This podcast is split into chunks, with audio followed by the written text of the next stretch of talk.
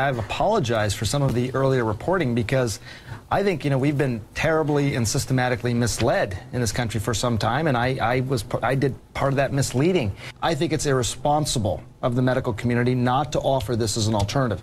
Two points. First of all, these other medications that we talk about for pain, for example, morphine, dilaudid, OxyContin, Vicodin, you name it. Every 19 minutes in this country, peers, in the United States, someone dies of an accidental prescription drug overdose. Mm. This is no joke. Every 19 minutes. As we investigated this, I couldn't find one documented case of someone dying of a marijuana overdose.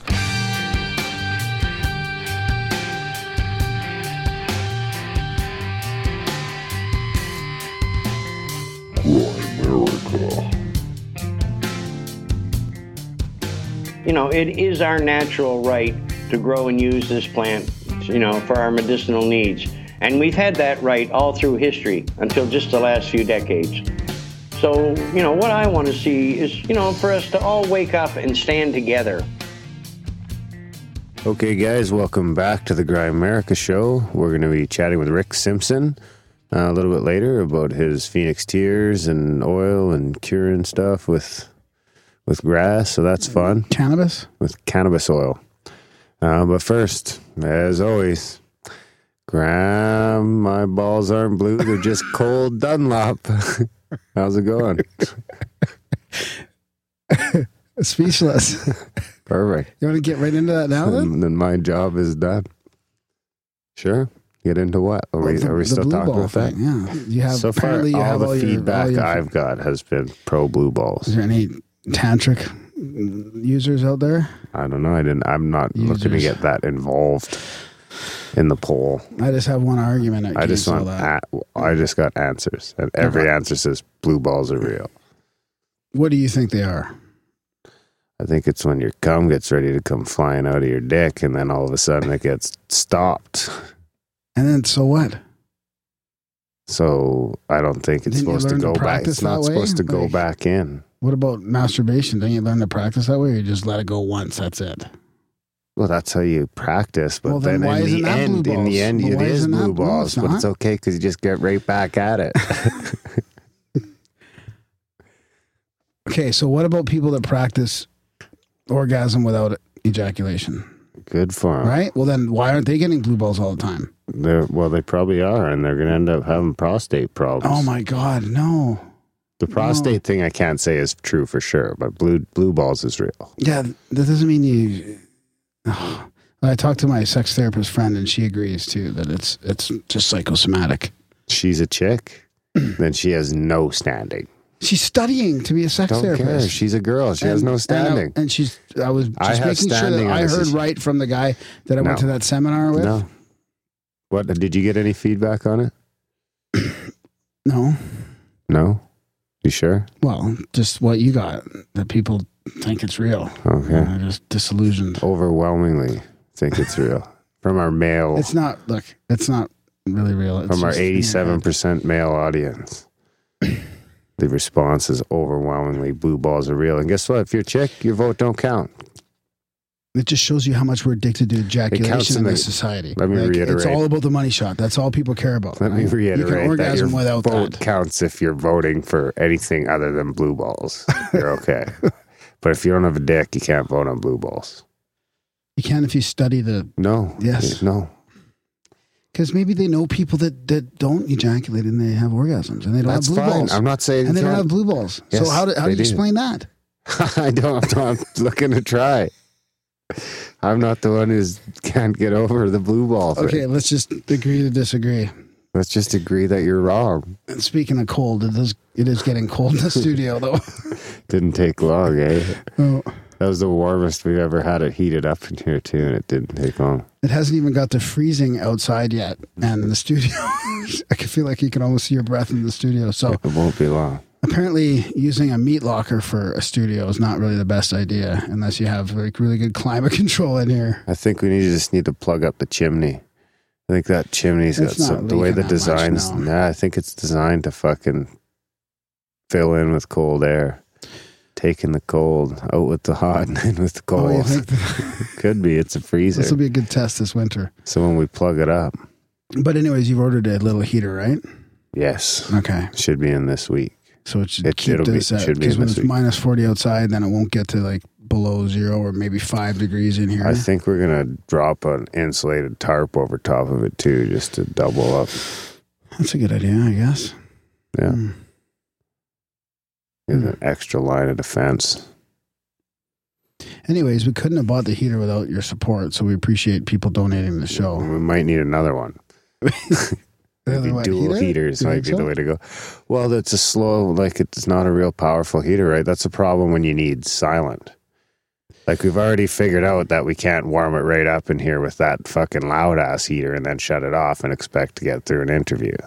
Because Within it like gets 20 cold minutes. already. You mean Within Really, like 20 eh? minutes, we've lost all our heat. And it doesn't make any sense other than that chimney because this thing's designed, it's fucking designed to fucking hold in cold. So you'd think it would hold in Hot. whatever. Well, because it didn't it hold in hot during the summer. It was pretty hot in here. It was like a freaking sweat lodge in here. Yeah. Maybe your theory will turn out correct. What's that? That we just can't beat it. Well, I mean, we have no way of coping with summer yet, but winter's more important. I can deal with podcasting in my underwear. But fucking, I don't like that look you just gave me, made it weird. but I'm not down with podcasting in a Yeah, parka. toque. I don't mind a toque. Toques are fashionable.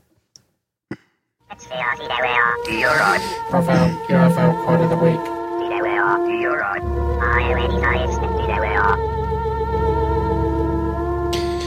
Well, I was going to segue into t-shirts and donations that way, but I guess you're interrupting me once again. So I can't read your mind. no Who are you texting? You can't even. What are you So- texting? So I've got a triple play here, a hat trick as we call it in Canada. This is uh, this is from John Podesta. I know most people have probably already heard this, but it's the UFO quote of the week, so I'm going to do three three little ones here. So this is what John wrote in It's so far still the UFO week. in Leslie Kean's foreword to her book. He says, The American people and people around the world want to know and they can handle the truth. UFOs, generals, pilots, and government officials go on the record represents a pivotal step in that direction, laying the groundwork for a new way forward. And then, so that was a couple years ago. And then in February 2015, John Podesta posts the following tweet Finally, my biggest failure of 2014. Once again, not securing the hashtag disclosure of the UFO files. Hashtag the truth is still out there. Fuck off with your hashtags. And then September 29th, 2015, only a couple weeks ago, John Podesta, referring to the September 29th interview of Secretary Clinton by actress Lena Dunham, posts the following tweet. Great interview at Lena Dunham, but Lena, ask about her aliens next time. Oh, ask her about aliens next time. And then hashtag the truth is out there. Fuck off with your hashtag. He did a different you off. hashtag. The first time it was the truth is That's still out there. Now it's out there. hashtagging's bullshit. Oh. What did Why you, you What did you just say? you just seemed like you had a mini breakthrough over I, there. well, I did. Well, he, Okay, let's the hear it. second one was the truth is out there. It used to be the truth is still out there. So maybe that's a sign that it's actually n- coming out. Hmm. Yeah, people coming out all over. Or not.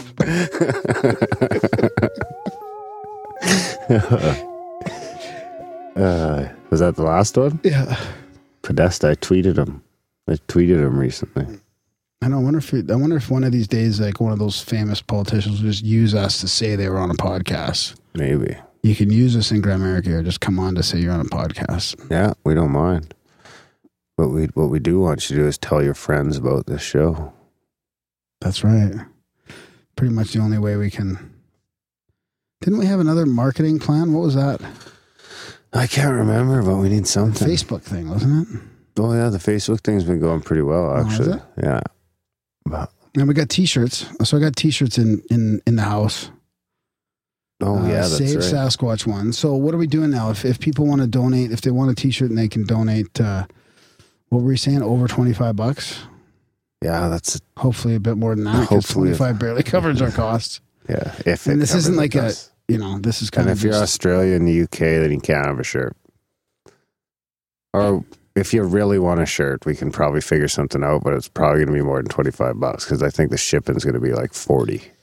So, what are you going to do about pictures? Are you going to set? You got to put pictures of these shirts on somewhere. right? Use your selfie stick. Okay.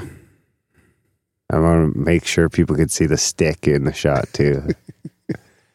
and then, uh, yeah, buy some of these ones out so that we can get the take the shot shirts because I think those are those are going to be the best seller. Yeah, and, and uh, if you if you've talked to me or emailed me about a shirt and I haven't responded, or you're waiting for an update and you haven't heard anything, Just email them again. email me again because there might be a couple people out there slipping through the cracks.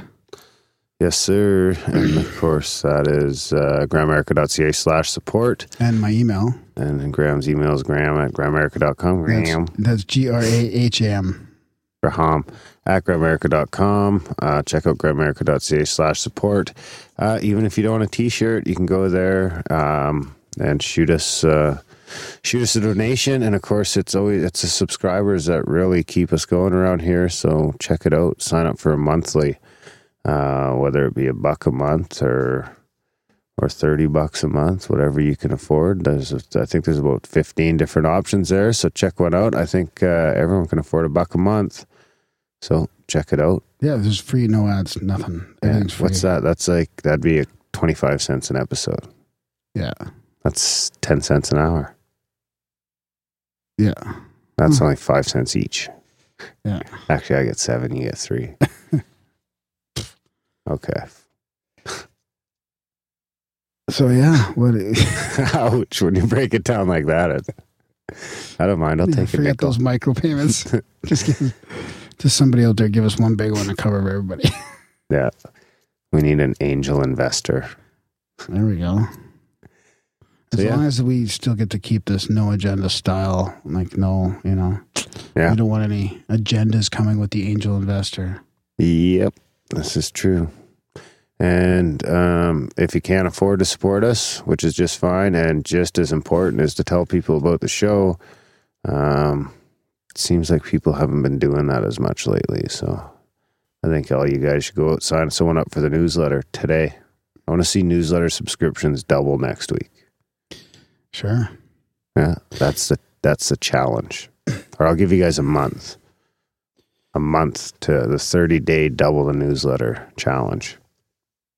I see if there was some way to that we could these people could prove how many people they're signing up, then uh, we could have a contest and give away a book or something. We got some You could count all the people that delete their subscription. That might be a way to do it. Uh, I don't know if I can tell that. Justin can probably Yeah, tell I'm that. I can just tell sign up. Speaking of could- Justin, They could send us screenshots. Speaking of Justin, yeah. did you read his blog, which one? the glitch one? It's a Berenstein Bears. Yeah, Berenstain I, for, I forgot. Me, I thought maybe uh, we should talk about this since you, as a millennial, Pardon me. well, you're kind of a generation behind me. So I I'm not a if- fucking millennial. I was born in 1981. 81. Hmm. Are you the same generation as me then? No. Yeah. How old? No. What are you? 10 years older than me? 11? Yeah, 11. No. You. I think. You, well, yeah. I think you're above. I don't know how that kind of works. I think we're the same generation, different era. Oh, okay. That's uh, for some reason I got the 25 year number in my head for a generation. Yeah, maybe.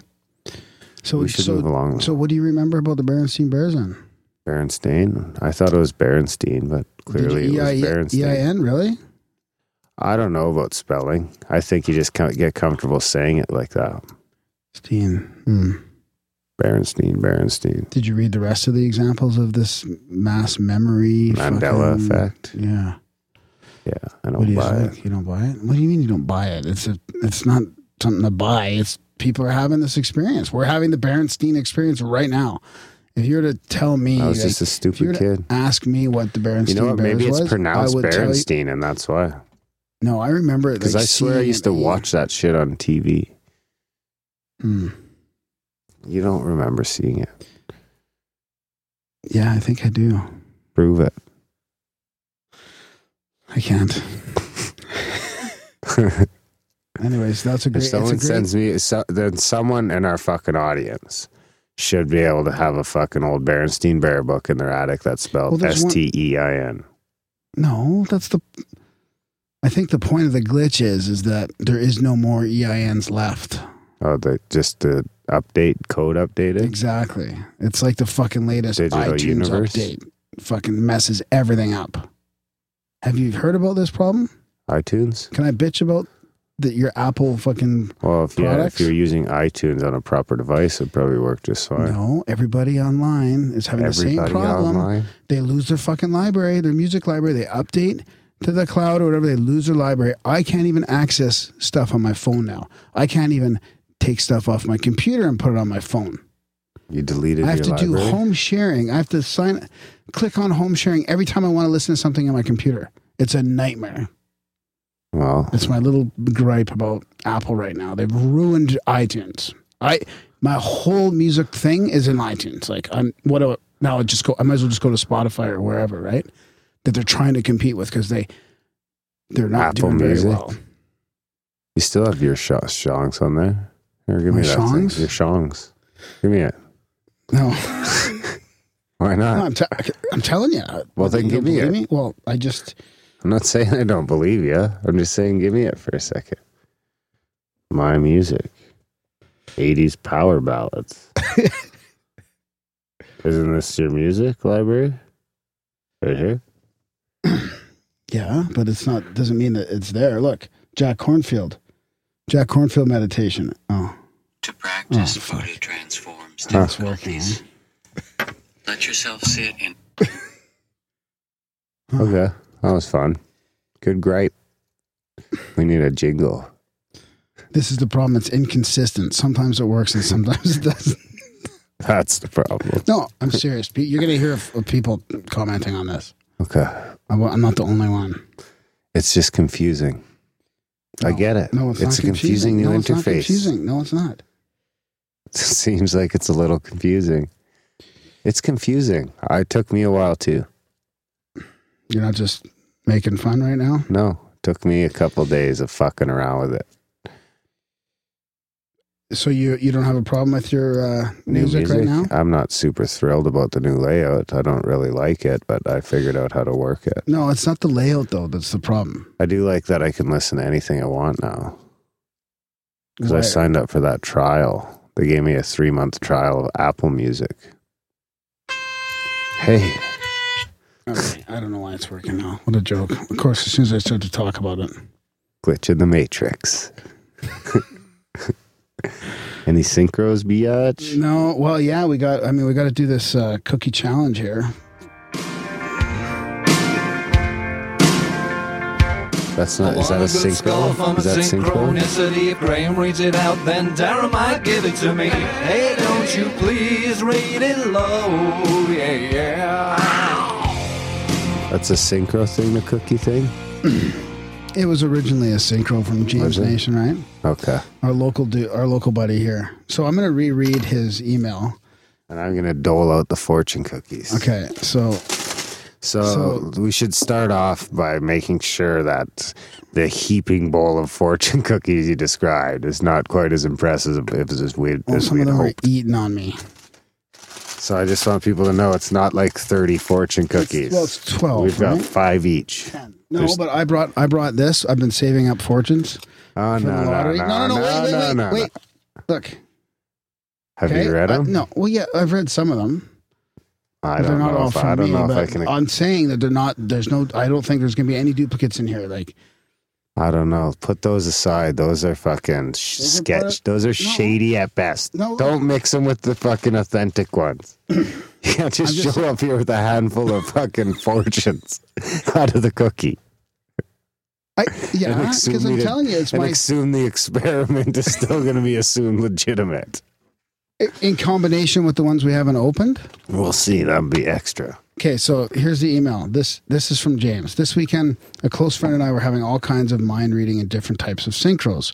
We would just laugh and think that we must be old souls and souls and know each other really well. but check this out. We go for Chinese food, and as we leaving, I say to her, As we leaving, hey, let's see how crazy our fortunes are going to be. I bet they're going to be totally right. She just laughed at me, shrugged it off, and I said, Too late, I've already manifested it. So we get in the car and open the plastic wrappers of our fortune cookies. Before we crack them open, I stop her and say, Wait, let's synchronize the cookies. And I put my fortune cookie together with hers like they were kissing each other. We open the cookies and the fortunes are exactly the same. What the fuck? Crazy shit. Guten Sie Fuken. And so Darren and I were arguing over the synchronicity because I think Darren gave him like very minimal synchro, and I was trying to Can I eat the cookie? That yeah. Well, we'll just wait. So his, here's his cookie challenge because obviously he didn't agree with. Are you listening to me? Mm-hmm. He says, "Okay, I'll buy a box of fortune cookies for you guys. I'll bet Darren can't pick two cookies at once with the same fortune.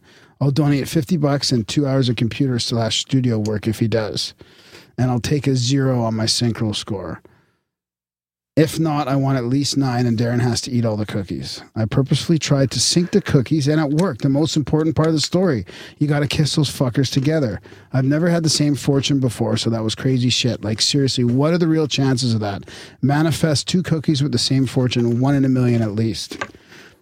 He says, "Cheers, guys, and let me know where to send the cookies. I'll even throw in a bag of chips for Darren, because Darren's addicted to chips." So I brought the fortune cookies that I have because I saved them sort of in a bowl. And I figured I'd have like 20 of them, but I really only had 10. But I have all the fortunes from the opened ones in a little bin here. In a little box. Dad, leave them over there. So okay, we didn't synchronize them this time. What's your well, you're not- fortune? we don't have to say. I'm just going to prove that none of these will be duplicate.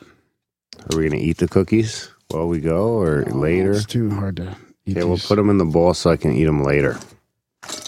Because they're kind of like chips. I need my reading glasses.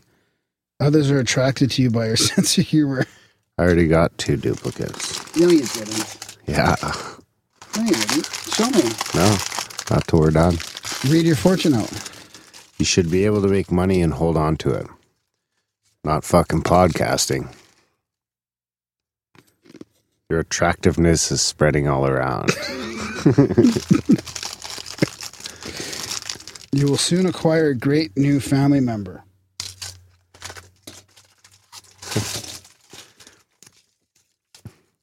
Discover your hidden skills and make use of them. Oh, I like that one. Your knowledge and experience will help many people. That's appropriate. No, it's not. A carrier of good news is on his way.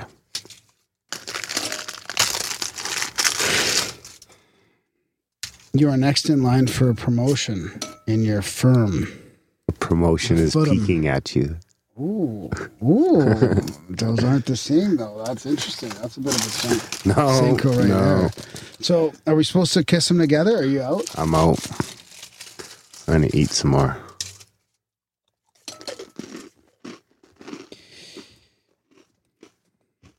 An old acquaintance will enter your life. What's an acquaintance? Not quite a friend. Fucking. Well, this doesn't count. I So- said if there was 30 cookies, there'd be at here, least two. let's count all these. There's none. I bet you there's no duplicates in there. How are we gonna keep track of this? Well, you'll remember. A group of people is missing you. Why don't you get Efrain on the line while I'm doing this? You're You'll a be man given a action. special opportunity that you should not miss. Get ready for a big surprise.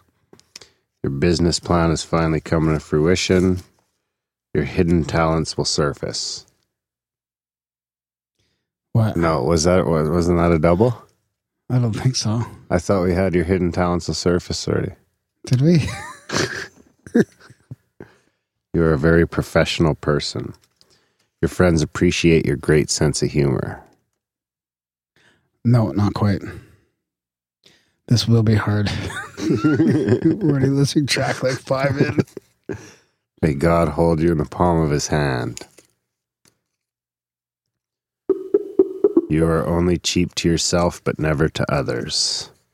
You will overcome difficult times. Thanks, genius. I think everyone overcomes. You will find happiness in mind and heart. Hello, hello. Hey, You're Ethan. especially beautiful this week. Hello, hello. We're just in the middle. Can you hear me okay? Yeah, can you hear me? Yep, yep. We're just in the middle of uh, the cookie challenge segment here on You our- should plan a start this week. All right. So, uh, how's it going? Ah, pretty good, man. Good. Not be influenced by others. Hey, baby. I don't know. I think we had a fucking match already. Well, we'll have to. Like, Believe in yourself and you'll make the right choice. You are far more talented than you think. that one. That's not a double, is it? That's a double. Far more talented. Yeah. I That's don't a double. think so. Yeah. No. Find it. Okay, we'll have to find it out. We'll have to find it off the air. We'll have to trust that we're finishing. Yeah, we're doing a cookie challenge. You want some? I got a bunch here. You're far more influential than you think. I think that's a fucking double too. Hmm. Don't eat so close to the mic. okay. I think I think there's two doubles. There's possibly two doubles here. Okay, we'll check it out. Okay. Even if there was two doubles, it'd still be hard to open them up at the same time. Yeah, that's why you got a six. Okay. Hey, so Efrain, we've got Efrain here, and Efrain um, Yeah. How's it going, buddy? was our first Hey, guest. Hey, hey guys. I just won the fucking fortune cookie challenge. So Hey, right, man. What's up, man? So uh, we wanted to get Efrain on because last, I think it was the last episode or one before, we were talking about Red Pill It Junkies. says, blog. listen to this Oh, though. Hey, wait. Here's a couple interesting statistics on fortune cookies. This uh, this particular fortune cookie factory produces four million fortune cookies per day and uses five thousand different fortunes, which means that each fortune is going to be duplicated eight hundred times per day. There you go. 5,000 into 8 million, was it? Yeah, so I think there's just like well, that place just has five thousand fortunes. Eight hundred of them a day, motherfucker. Takes a bad batch. I bet you there's people out there bought a bag of fortune cookies that were all the fucking same. No, that wouldn't happen.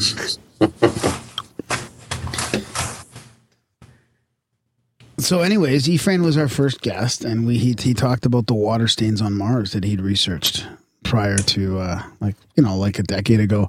Red Pill Junkie wrote a blog on it, so we just we wanted to have Efrain on to because NASA's now obviously come out and said uh, there's proof of water on Mars, and Right where he said there was. yeah, and Efrain was talking about this like 14 years ago. So we were talking about how great it was that, you know, he was our first You heard it guest, here and, first. and and uh, it's kind of like the whole the epitome of why we wanted to do the podcast. Have a platform for people that are doing different types of research, and now he's been vindicated. So how's it going there, buddy? All right, it's it's actually pretty good. Uh, yeah, that was kind of a, a, a bittersweet uh, announcement, right? Because it was, uh, wow, there's water. Now, not only there's water on Mars, but it's related to these streaks on Mars, which I've been studying. Right. And, uh, and I thought, when I first saw this, I wow, just like my paper. But of course, I didn't get any mention, any, not even an honorable mention. On CNN, you did though. Yeah, I did, thanks to uh, uh, Robert Zubrin. But uh, but but the thing is, is that you know when I was doing the study, it was it's an intensive research. You know, it, it took over a year to do it, and it just kind of been laying low. But I have been pushing it ever since. Uh, Like on, on this podcast, you know, very first podcast with you guys, and thank you for giving me the platform to do that. And then Uh, we so had when- Metzger on from NASA. yeah, He probably ripped you off. right. He was probably listening to our first couple shows to get a feel for us. Bam. NASA owns Efrain's Mars stains. Yeah, but uh, unlike Ho- the Hoagland, uh, here's the thing. Because back then, uh, when the images first came out, if you look at it, it's obvious, really, to anyone looking at it, that it looks like water. I mean, it's, it's not really a big stretch to say, oh, wow, that looks like a water stain. Uh, and Hoagland posted one picture and said, yeah, that looks like water, and put it on his website, and that was it. Uh, but what I did actually went further than that, and I was actually doing my own independent research aside from his, was that I researched over 400 images. I found 400 stain images, And but what I found was that they were in the equatorial zone of Mars. Number one. So that's another thing. It's like they were in the warmer part of Mars. Uh, but NASA has a fancy term for what they found. They call the RSL, which stands for recurring slope lineae. So basically, what that means is that the, the streaks that they found actually change over a period of time. And that's the, the, the, the smoking gun, right?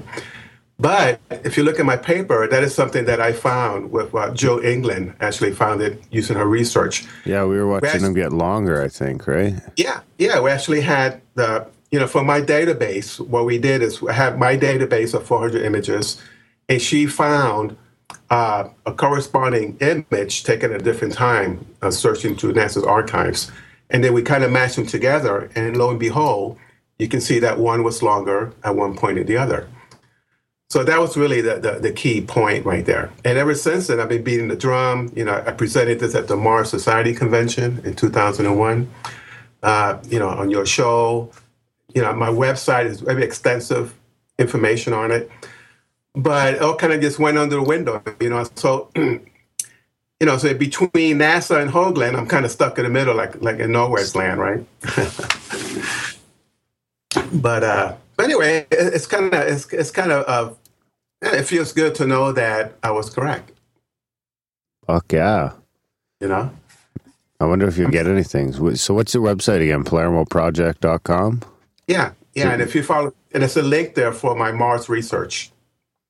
And if you go there, you will find hundreds of images of these beautiful dark stains on Mars, and my whole research, you know, that I did and what Jill did. And so it's pretty extensive. And here's the thing that that strikes me about the guy who f- discovered this, uh, these stains, that he says he found it by accident, just looking through NASA's images and stuff. I feel he accidentally came across my website. I mean, I can't, you know saying? I can't prove that. I, I don't want to take anything away from him if he did do it on his own.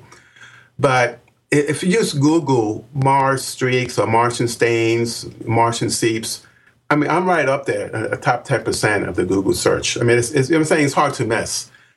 So, you know, so I, I, I hope that my work inspired someone like him to go a step further and actually use NASA's equipment and you know modern stuff to to actually find and verify verify this finding. So in a way, I feel like I'm you know in the background, part of history, not in the foreground, in the background. But uh, I take it. And that and that's kind of what Red said, I think, in his uh, blog, right? That it was kind of like chalk one up for amateur research, and if that's the way it has to happen, then that's good, I guess, right? If they can, Fuck to, yeah. you know, It's better than we're doing. We're going to end up in the anus of history. I know, right? not the anals. No. Well, you know, and Red Pill has, has a point too in that NASA needs to encourage that, right? Because not all the smart people, you know, that can think straight are in NASA, you know, or, you know, professors or, or scientists. You know, it's guys like you and me, you know, and our listeners who can think straight, you know, and we can figure things out. And sometimes we can figure something out a little quicker, a little differently than those people stuck in a certain paradigm. You know, so I think NASA needs to have a, a door open for people to just to give ideas and then give credit to people that actually have workable ideas and solutions. I wonder how much shit they'd get crammed in there, though. If they had just like the, you know, if they just had maybe, I mean, I don't know, maybe NASA does have some sort of protocol you can send what you think to them, but I wonder if they do, like how much crazy shit they get in a day. Yeah, I know. You, you kind of have to sift through, through all of that, right? Hmm. So, so there has to be a, a, a you know some kind of system in place, but but in other words, I think that there needs to be some kind of interaction between the public, whose our tax money is paying for all this, and the people in charge of these programs, and have some way to uh, you know to, to what, what I'm thinking actually is like open source, right? Well, at least, just- at least the beauty of the internet age is that your shit is dated. Yeah. Oh, totally. Like if you do the Google reverse Google fucking search, then you'll win Mm-hmm. every time. Yeah, yeah. You know, and at first I was I was thinking of suing them. You know, I, I talked to a lawyer friend of mine. I said, you know, I want to sue NASA. You know, because I, I think they, you know, it's like, you know, and I talked to Robert Zubrin. I said, you know, should I sue them? You know, and he, he pretty much said, you could be pissing in the wind if you do. You know, I mean, it's like, you know, I really didn't have much to go on. You know, you have to prove that they sold my stuff. You know, it, it's it's a big mess. So it's gonna have to live with what I have. You know, internet micro fame. You know, so Oh, I like that. That's a Yeah. good little tag. You're yeah. famous around here, buddy. Micro. Hey man, hey, thank. I appreciate you guys' backup too, man. So is there is there a chance like you've done a lot of research on the monolith as well on Phobos? Is that all? Is that all been sort of flushed out by the mainstream now, like all that stuff, or is there any chance that uh, other strange research that you've done will get picked up as? Yeah, that's pretty much the, the two that I've done that, that are notable is the, the monolith. And uh, and again, the, the Phobos monolith, you know, was on TV and uh, NASA's unexplained files. But NASA is, is quiet on that subject. Uh, but who knows? Maybe they're planning a mission to Phobos and going to take a look at it. We just don't know about it, right? Yeah, maybe. Yeah, the moor up to that big mooring pole. Yeah. Phobos one. Buzz was talking about it though. Buzz Yeah, I know. Buzz Yeah. Aldrin, yeah. Yeah, yeah. He was telling NASA they should go to Phobos. There's a strange object up there. They should go take a look at it. So, So that means Buzz was on your website.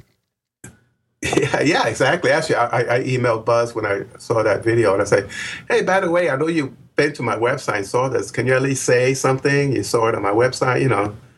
But no response, of course. You should tweet him. Here we go. Just watch when you see him face to face because he does tend to punch people. yeah, I know, right?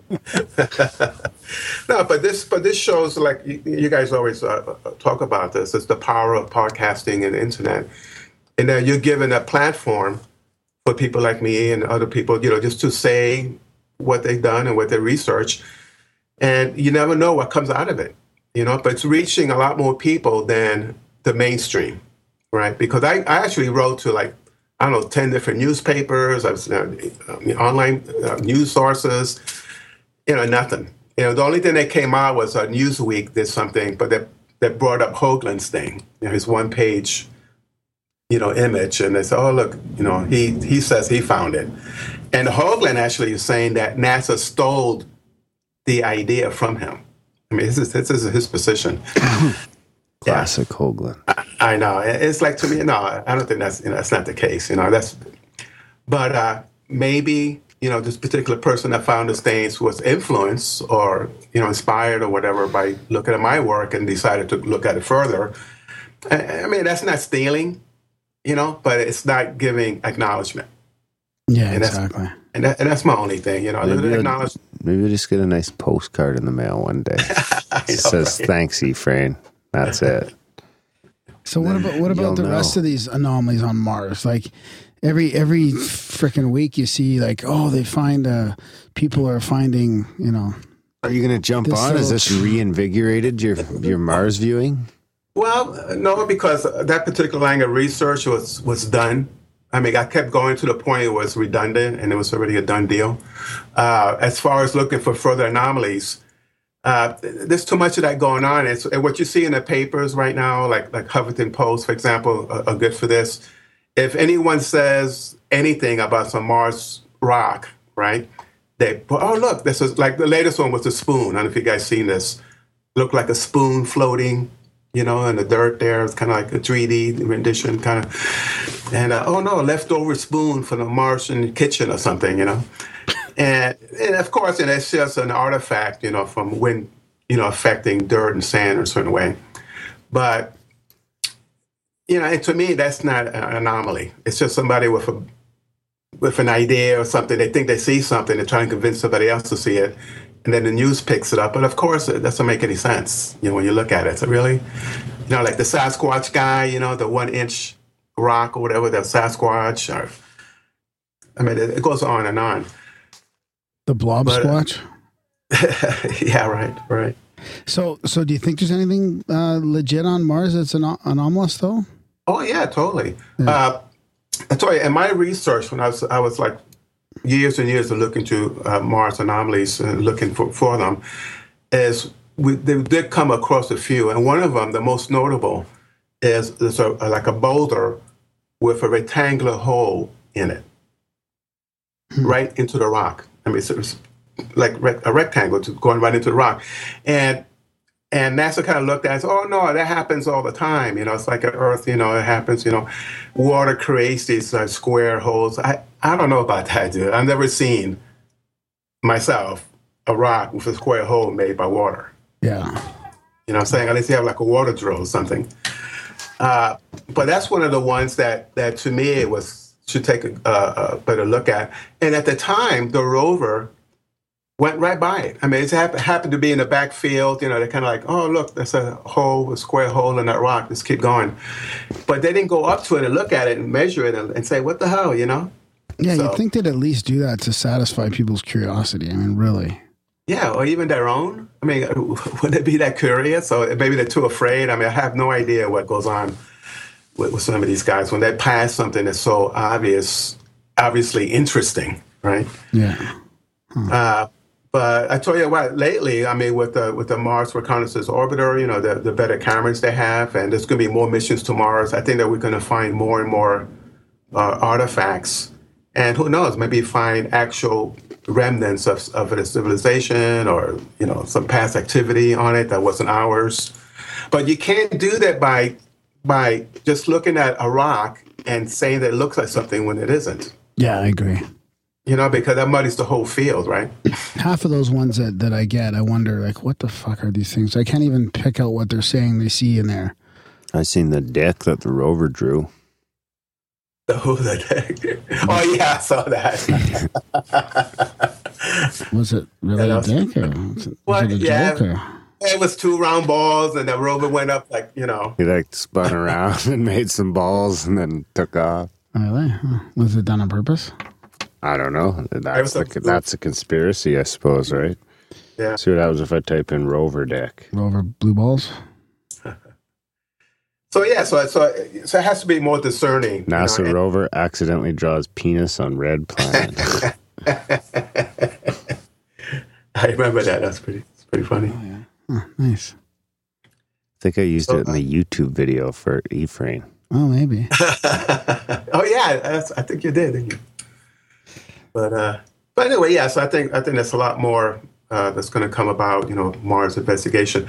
But the thing with, with water, with, with, of course, on Mars, flowing liquid water is life, because if that was the one criteria for life on another planet or something outside of Earth was that had to be water and had to be liquid. You know, so if you have those two things together, then it's not a next step to go.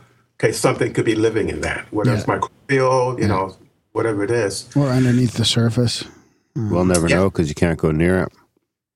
yeah, right. Because yeah, the water, the water. The, Some you would wouldn't say want- we're already there. The water, but cat- contamin- contaminated. But hmm. Contaminated. so now you got me talking Canadian. You got you talking Graham. Right on, buddy. Well, it's, it's good to chat with you again. And, and what do you have anything else interesting going on right now? How's your Uh, how's your how's your uh, books coming? I tell you, I'm I'm working on the second book, Tides of Retribution, the sequel to uh, Alien Cartel, and it's coming out good. Actually, uh, I'm gonna have uh, Red Pill Junkie is going to review it for me Nice. as soon as it's ready, uh, and it's going to be awesome. It's got it's got a lot. uh, Guess what? This has uh, uh, past lives, alien past lives, uh, insane alien civilization. I mean, it's got it's got all kinds of good stuff in it. Nice. Yeah. Well, yeah, I loved your first book, Alien Cartel. That was great. Yeah. Yeah. So you're gonna put this one on audio right away as well?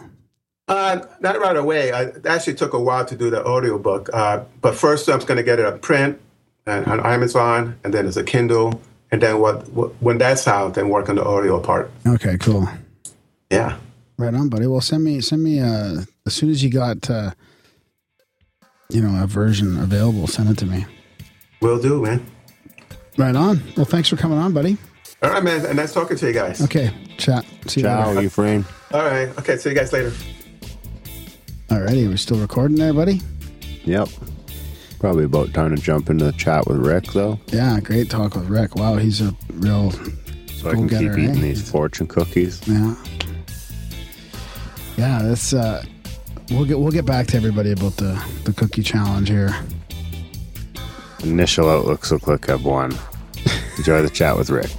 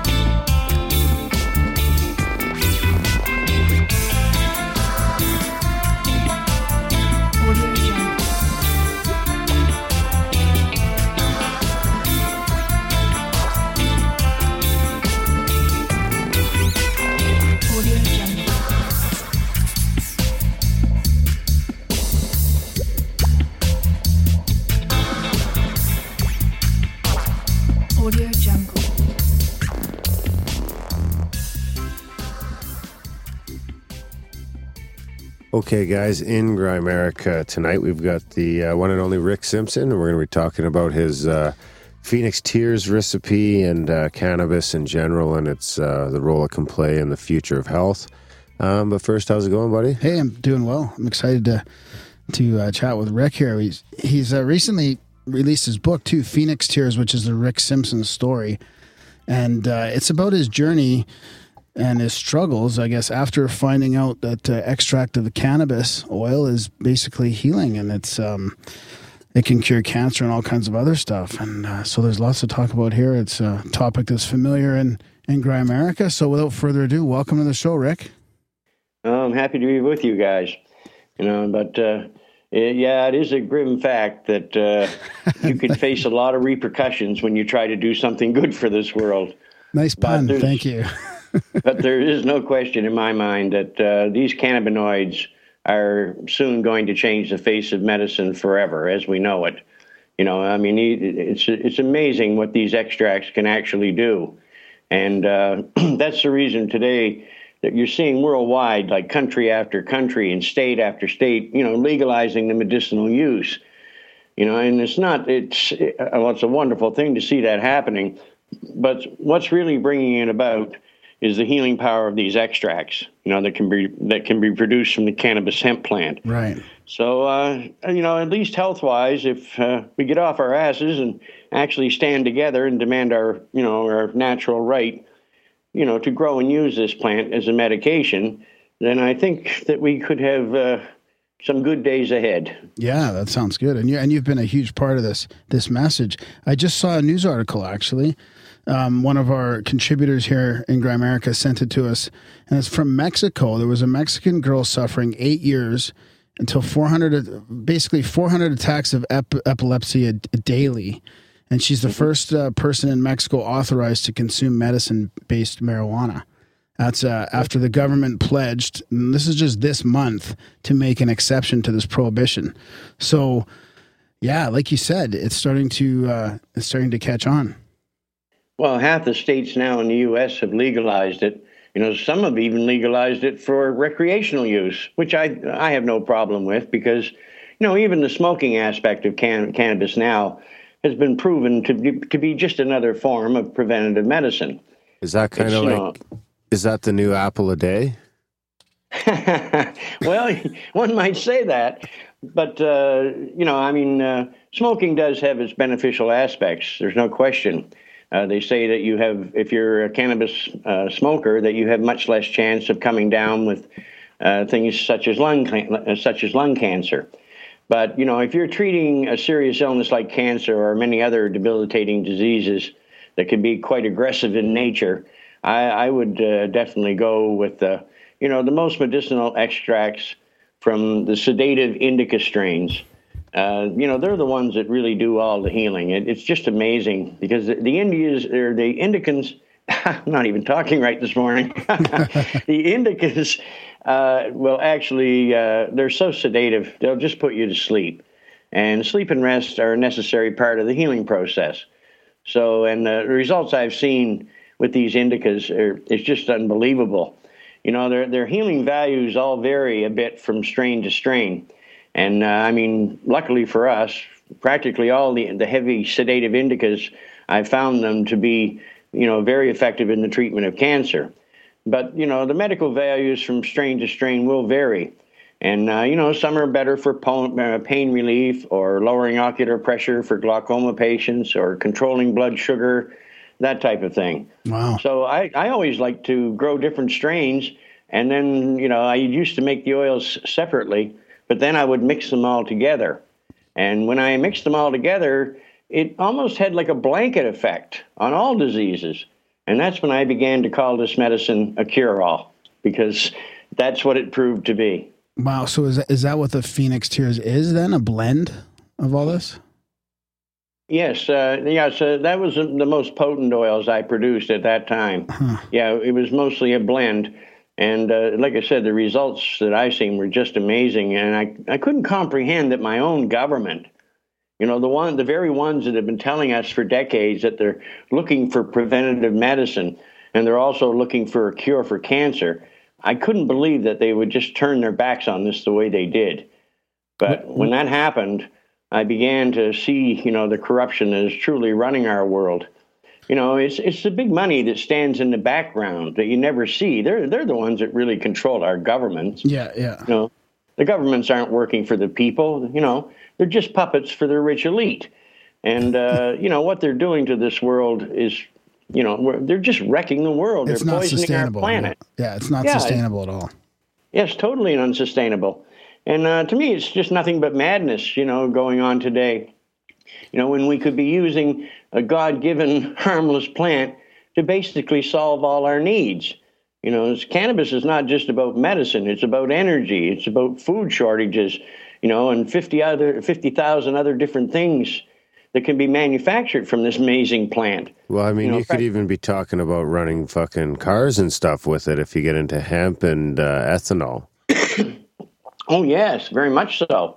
And uh, you know, it's it. You know, and what it would do if we, you know, when we grow up and demand our right to grow this freely, it'll put people back on the land. And uh, and since there will be so many different hemp-based industries, I think it could actually put an end to unemployment. You know, it gives mankind a future, and at the same time, we can be, we can be cleaning this planet. You know, cleaning the planet up.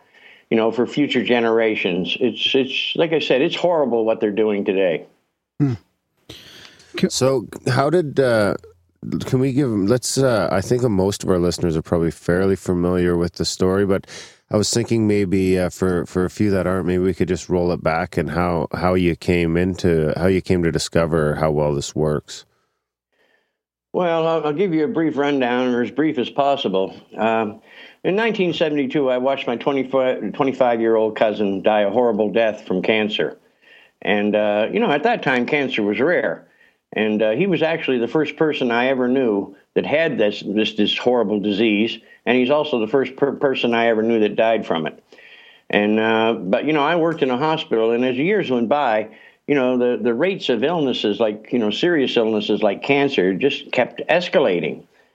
And uh, you know, I'm I mean, I'm a power engineer by trade. I never worked directly with people in the hospital. I just fixed everything. But uh, so I really had no idea what was going on. But uh, about three years after his death, I was listening to. Uh, I just come out of the hospital one day and turned and was leaving for home, and I turned the radio on, and there, the announcer on our local radio station was uh, laughing like a fool. But he stated that a report they had just received a report from the U.S. which stated that THC, the active ingredient in marijuana, and I hate that word too, uh, it should be cannabis, had been found to kill cancer cells but it was the way the report was presented. You know, you know, he was laughing like a fool, so I just thought it was his sixth sense of humor at play. But since my cousin had died, I think that's the reason it, it basically stuck in my memory. So uh, in 1997, I suffered a severe head injury at work, which left me with post concussion syndrome. And uh, I, you know, I, I believed in the medical system at that time. So I took all the pills and medications that the doctors threw at me and they just made me nothing but worse. And then about a year after I was injured, I was watching an episode of The Nature of Things with Dr. David Suzuki. And uh, this episode was called Reefer Madness 2. I guess that suits it. But uh, here, you know, in this episode, it was showing all of these people that were smoking cannabis, you know, for their different uh, health problems. And the results were very dramatic. You know, at, at that point, I mean, I had smoked cannabis before I was injured, but I never looked at it as being a medicine. And uh, so I went out and I got some cannabis, and you know, when as soon as I smoked it, I suddenly realized that it that it had much better effects on my condition than anything the doctors had been giving me. But you know, I so I started going to the doc, every doctor I went to. I would ask them for a prescription, you know, because we had that wonderful marijuana access program that Health Canada put out, and that's another farce. But uh, every doctor that I talked to, they all said the same thing. You know, it's still under study. It's bad for the lungs. You know, stay away from cannabis. But you know, by 1969, or excuse me, by 1999, uh, I was getting in a very desperate situation because, uh, you know, the, like I said, the pills and everything they were giving me that was just making matters worse, and I was strongly considering suicide. But rather than do that, I decided, well, find your own solution. So I knew that the, you know the cannabis was working better than anything the doctors were giving me. So uh, one day I went to my doctor's office in 1999, and I put it to him straight. I just asked him. I said, "What would you think if I were to make the essential oil from the cannabis plant and ingest it, as opposed to smoking it?" And the doctor got a really strange look on his face when I said that. But he did admit that this would be a much more medicinal way to use this, you know, this plant. Wow. So, uh, I mean, I went right home that day and I produced the oil. But I, I'm almost ashamed to say it. I, I was afraid to, to, you know, to start ingesting it because all those warnings the doctors had given me about it, you know, kind of scared me a bit. And uh, I mean, I knew that this oil would be very sedative because that's what these heavy indica strains are. I mean, they'll, you, know, a few puffs off it and a heavy indica will put you to bed. So, and these is, and this is what I produced these extracts from. So I knew it would probably knock an elephant down. but at that point, I knew nothing about its other medic- you know, other medical abilities. And I actually thought from what the doctors had told me that it could do me harm.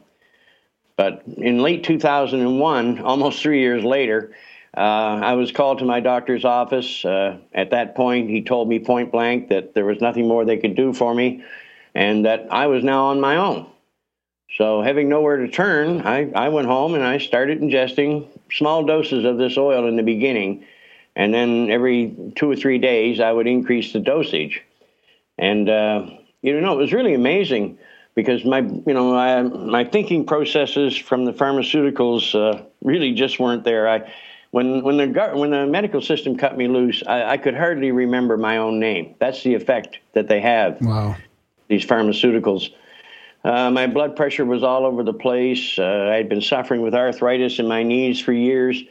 And, um, you know, I get on this oil, and all of a sudden my thinking processes clear up or begin to clear up. My arthritis just disappeared.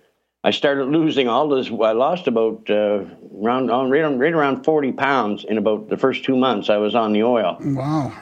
because it, what it does it it takes all the excess fat away and detoxifies you and it brings you back to a healthy weight so i mean who who who would think that an essential oil from a plant could do that but uh, so to me it was just uh, you know one miracle after another it was you know it was controlling my blood pressure it was working for me in so many ways you know and it was allowing me to get the sleep i required because uh, see the head injury had left me with what they call post concussion syndrome you know, the head injury I'd received at the hospital.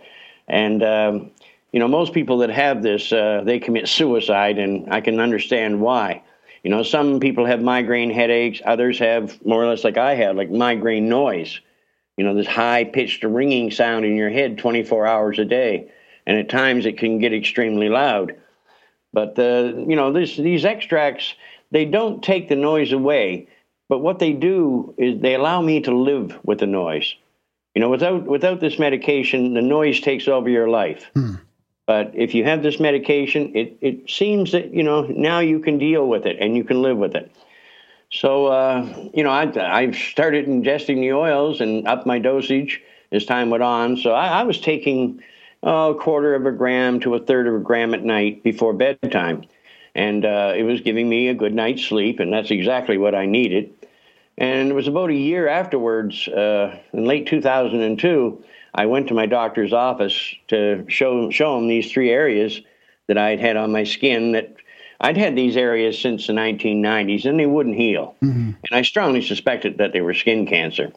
So when he looked at them, he, he agreed. He said, yes, it looks like skin cancer.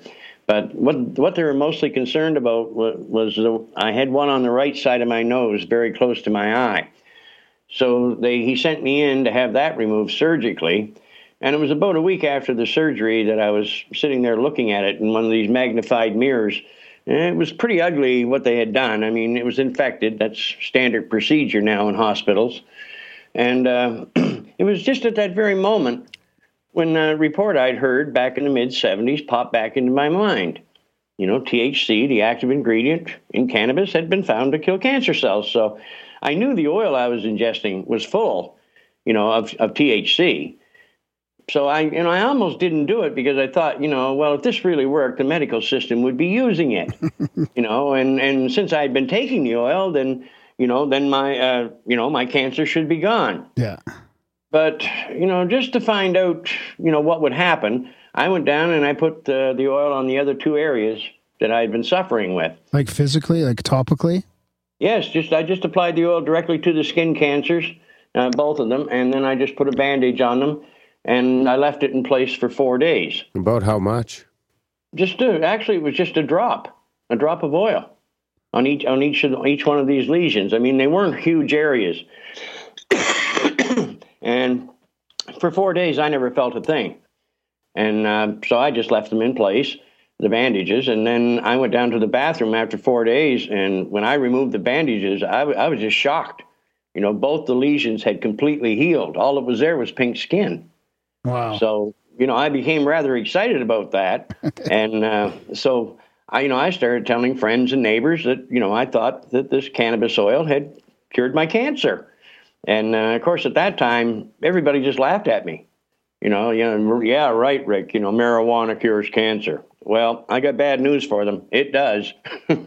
how, how far we've come in, in like 12, 13 years since that oh, it's it's come a long way since that time. yeah. Yeah. but um, you know after a while i was starting to you know question you know maybe they maybe these people were right you know because i'd been my own first patient but about seven weeks later the cancer they had removed surgically it came roaring right back so i put a drop of oil on it and a bandage four days later removed it completely healed well that's over 12 and a half years ago now and i have never had to retreat them again Wow. so I, I think i have every right to say that cannabis oil cured my cancer Yeah. In four days. Yeah. yeah, in four days. And uh, I did go back to my doctor's office. I got a copy of my pathology report, which which stated I had basal cell carcinoma. I wouldn't. I wanted to talk to the doctor about it, but he wouldn't have nothing to do with this subject, like most doctors. Wow. You know, and it was then uh, I was on the way home from the doctor's office that day that I, I got thinking, and I thought, well, if I was a doctor and a patient of mine cured their cancer, even if it was just skin cancer, I mean, that can be deadly too. Yeah. I would want to know what he used, you know, but the medical system and the doctors I talked to, they, they didn't want to have anything to do with this. I think that many of these doctors actually realize the threat that, you know, these extracts have to their profession. And uh, so, uh, you know, they're, they're, you know, they want to stay away from allowing its use as much as possible. I mean, there are some good doctors out there that actually, you know, do support this, but the vast majority, uh, like the oncologists and the pill pushers, well, th- this oil would put them out of business, and they know it. So they don't want to see it legalized. Did it take you a few a few tries to refine the process? Like how long did it take you to actually get it to the, the where you wanted it? Well, the Or, strange or was part that an here is, ongoing thing still? well, I got it. uh, No, I got it right the first time. Uh, I shouldn't say the first time. I tried to make oil one time because see, I was growing a little cannabis myself, and uh, I tried to make oil one time in 1993 or 94, but the information I was following was badly flawed. And from my experience as an engineer, I was questioning, you know, you know what this information was telling me, but I did it their way, and sure enough, it was a the oil was a total loss. But while I was while I had done this, I was thinking at that time, you know, well, what if I did it this way? And I, I kind of changed things all around in my head. But you know, where I just ruined two pounds of prime bud, and, and the oil I produced wasn't worth a damn, I was a little wary to do it again. But um, That's It- a know, lot to be working with. I've made a lot of oil in my day. Have you? Yeah. Wow. well, I think in the near future we're all going to be saying that. I hope anyway. I used to do But it the- with ISO on the stove. No smoking. Oh yeah, you know, well, no smoking is a good idea around this stuff anyway. But in 1999, uh, it was already in my head, you know, from a few years before about my way of making it. So the first time I produced it, following its, that simple method I showed the public, uh, it worked like a charm, and the oil was just dynamite. But like I said, for for quite some time, I was afraid to even use it. So, what is the? Do you mind just sharing the process quickly? Oh no, it's very simple. I mean, you just take uh, like a, a cu- or a pound of good bud, and uh, if you know, and and, you need a indica, right? Oh yes, indica bud for internal use because the indicas are sedative, and stay away from sativas because they'll energize a patient, and I don't think that's a very good idea. So if you have a pound of good indica bud, uh, about two gallons, uh, say uh, eight to nine liters of good solvent, something like uh, I I always used to, when I was in Canada, I always like to use naphtha because it works like a charm. Or you can use alcohol. Uh, you know, the higher the percentage, the better, because uh, in, the, in the U.S., uh, a lot of the time they use Everclear, and it's 95% alcohol, but the other 5% is water. So it makes the alcohol a little bit less, you know, effective as a solvent. And at the end of the process, you're also left with all this water to evaporate off, and that slows things down a bit. And in addition, alcohol is is not nearly as selective as as uh, as naphtha, and it will wash a lot more of the chlorophyll out of the plant material, and chlorophyll can make the oil taste quite bad. But still, you know, even extracts made from alcohol are very effective. And there's several other solvents that one could use, but really I have limited experience. I, I've only ever used ether, naphtha, and alcohol myself. But there are, you know, solvents like uh, acetone or something of that nature that might work very well as solvents too. uh, the best advice I can give anyone, if you want to know if a solvent will work, basically all you have to do, I mean, any solvent that you're going to use should be clear like water. And all you have to do really is dip your finger in it and then just watch it evaporate from your finger. Uh, if it's if it's a good solvent to use to, to produce the extract, it should completely evaporate from your finger within 30 to 40 seconds, leaving no oily solvent residue or anything of that nature behind. So that's a very simple test that most people can, you know, help, uh, help to to help them determine, you know, what solvent you know they can use. But to you know, it's all it's all really so simple. You just need the rice cooker, some funnels, and plastic containers, and uh, you know, uh, coffee filters, of course. And uh, all you're doing is you're just putting the plant material. It's bone dry. You're just putting it into a bucket, and as you've seen in the video, you can just use this, you dampen it, and then just use a stick to crush it up, and then you float. Uh, you you bring up the the solvent level so it just uh, so it's about a half an inch above the plant material, and then you work it for about three to four minutes, and then you can dump the oil solvent mix into another into another catch bucket, and then you you give the plant material uh, you soak it again in solvent, uh, you know fresh solvent, and then you work it again for another three four minutes, and then you dump the second run of oil solvent mix in with the first.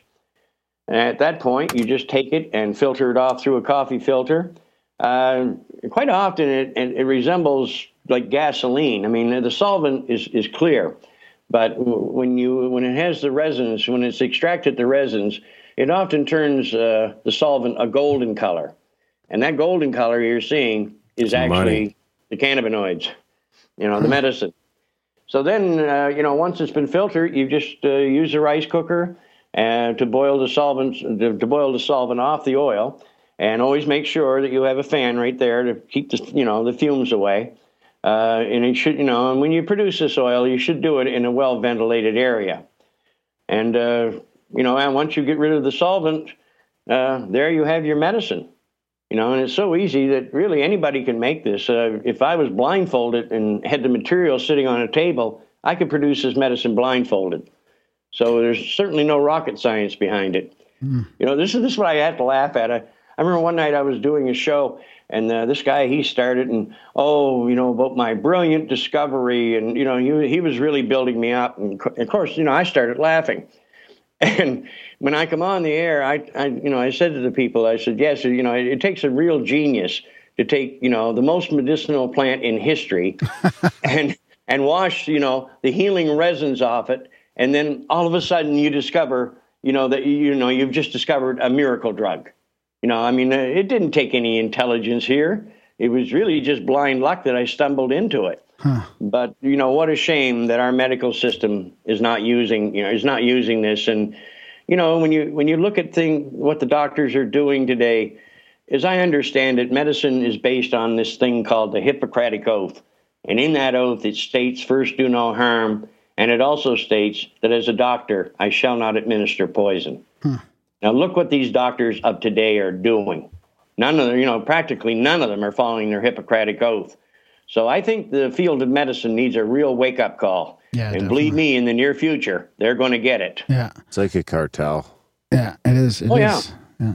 So how how long does a batch like that last? I just heard recently um, that uh, THC or it actually loses potency after a while. So is there an expiry date to a big batch like that? Well, not really.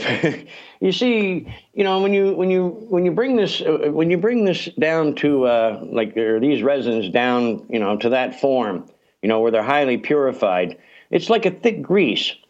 And there's really only about three things that can affect, uh, you know, the potency of this of this medication, and that's air, light, and heat. Well, air can't get into it because it's a thick grease. So if you store it in a cool, dark place, like such as your basement, you know, where there's no light and no heat, well, I, I honestly believe that if you uh, put a bottle of this down in a place in your basement or in a place like that, that you could open you could open it up a hundred years from now, and it would still knock you on your ass. All righty. So can do you have a question, Darren, or can I continue? You can continue rambling. Can you can you explain to people that aren't too familiar with this topic what a cannabinoid is? Then, like, Well, uh, we were still working on that one too. Um, you know, I mean, a good friend of mine, Dr. Lumir Hanus, uh, who's regarded to be one of the top experts in the world in this field, uh, he works at Hebrew University was- yeah, in Jerusalem. I was with the- wondering about that. Uh, with uh, with uh, Raphael Mechoulam, the man who discovered THC. so he, you know, this guy is one of the top experts. And uh, a few, uh, quite some time ago here, he isolated 108 different cannabinoids, and he told me he said there's still more that we haven't isolated Oh yet. wow! So in reality, we don't even know how many different cannabinoids you know there are in this plant. You know, right now CBD is catching all this attention, and uh, you know I don't deny that CBD does have its medical benefits. There's no question, but it's a synergetic effect of all these different cannabinoids working together. And if you actually uh, go out of your way to produce an oil that's low in THC value, I actually feel that it will affect its healing qualities uh, to quite some degree. You know, so I, I'm I'm very upset with the attention that all this CBD oil is getting. It it does have its medical benefits, but unfortunately, after Sanjay Gupta did that piece on CNN, everybody started running around chasing, you know, looking for CBD oil to treat their cancers. And in reality, uh, like I said, uh, you know, CBD does have its, its benefits for cancer, but as far as I'm concerned, the real cancer killer is THC. So so let's just back, let's uh, break that down a little bit. So CBD oil is is like uh, the oil without without the THC then. Or, Well, yeah, or, or with a very very just has low, both very those, very so- low THC, right? See, because Very, yeah, 'Cause- very, very low. That's funny because it answers a question I was going to ask you about is if people don't like the feeling they get from being stoned or whatever, like the THC part No, of it, but I- is it just as good to have the, the CBD oil? Because I, No. order, I actually ordered some from Europe. not.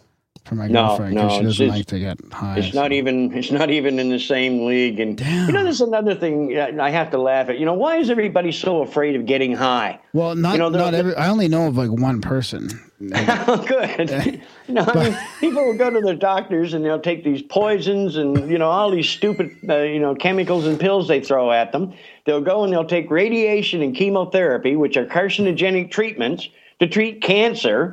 You know, this is insanity for God's sakes, and anybody with a brain in their head can see it. Yeah. So uh, you know, like, so uh, I mean, what I always tell people, you know, what would happen with the patients uh, with the oils that I was producing, about 45 minutes after they ingested their dosage, they would sit there and they would get a smile on their face. And about five minutes later, you know, they would just go to sleep. The stuff would, knock, like I said, knock an elephant off its feet. So, you know, there's no harmful effect. And I always tell people, like, you know, some people will start to become anxious, you know, and uh, because they like they kind of feel the oil taking over. Yeah. and I yeah, always tell them. I say, look, don't fight the effects. Yeah. Just lay down and enjoy the ride.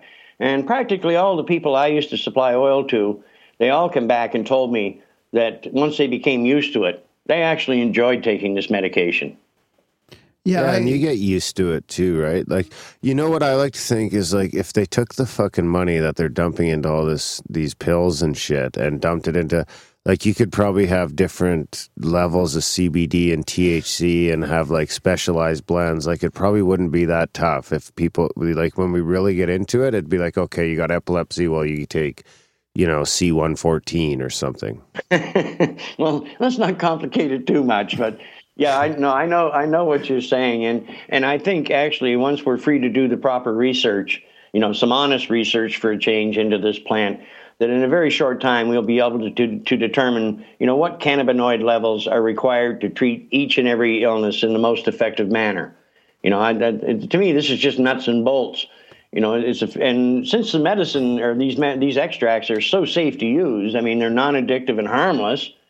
Then you know, and there's no reason why you know we couldn't actually be giving you know these extracts to patients and observing the effects they're having, and then we could soon determine you know which strains are the best for what conditions. yeah. Yeah, you could like literally eat your entire three month treatment worth on the first day, and probably you'd And wouldn't nothing. die. There's no side. There's no long list of side well, you'd effects. have a you pretty know? intense couple of hours. Yeah, sure. but I mean, there's no list of side effects like these other prescription drugs. I, I actually I think if you took the full two ounces and on the first dose, you'd probably sleep for about a month before you woke up. but when you woke up, you you'd be might on her. shit yourself. yeah, that could happen. no, I mean, uh, literally, this this uh, medication has the power to, you know, if you overdose like that, it could put you right in a coma, but a harmless coma. So, uh, actually, in some situations where people are, you know, very close to dying, if the medical system would use this properly, I think that flooding their system in that manner could be very beneficial because then we, you know, where some of these patients, you still might be able to turn them around if you can get enough of these cannabinoids in their system quickly enough. So, uh, it, you know, even overdosing can have its benefits, and uh, and there's no argument. I mean, they go on, you know, well, is it safe for children? Of course, it's safe for children. It's the best damn medicine you can give your child, for God's sakes, to protect them, you know, in the future, you know, and to prevent diseases like MS, diabetes, cancer from ever taking place. You know, the, look at what doctors, you know, today give our children.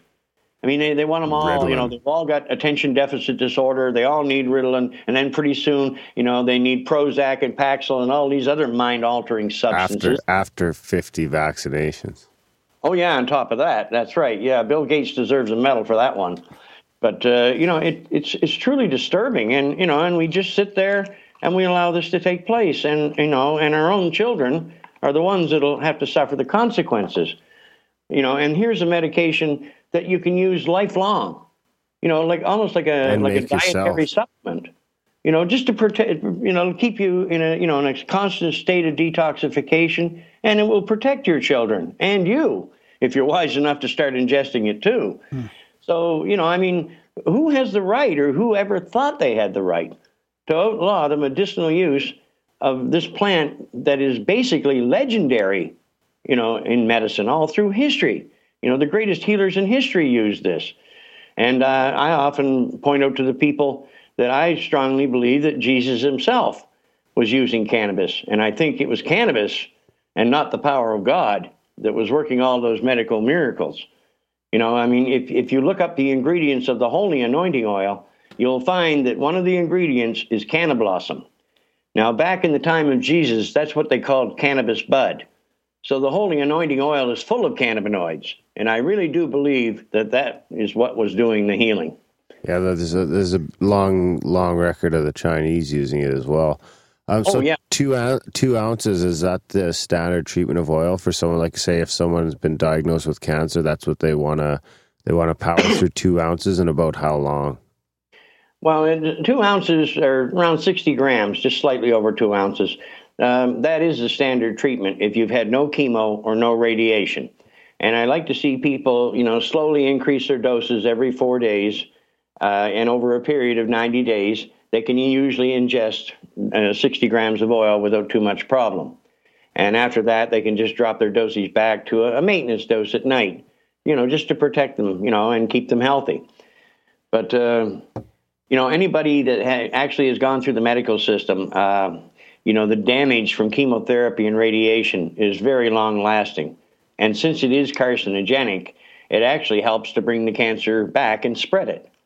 So you need to undo, you know, for these people, you need to have them undo all of that damage by ingesting more oil.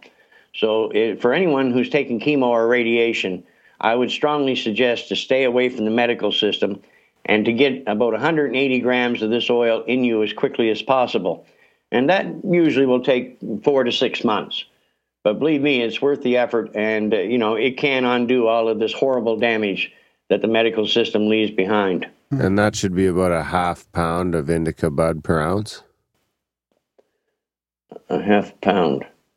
Or sorry, Oh, you mean- uh, yeah, oh, half, yeah, yeah, half yeah. pound per ounce.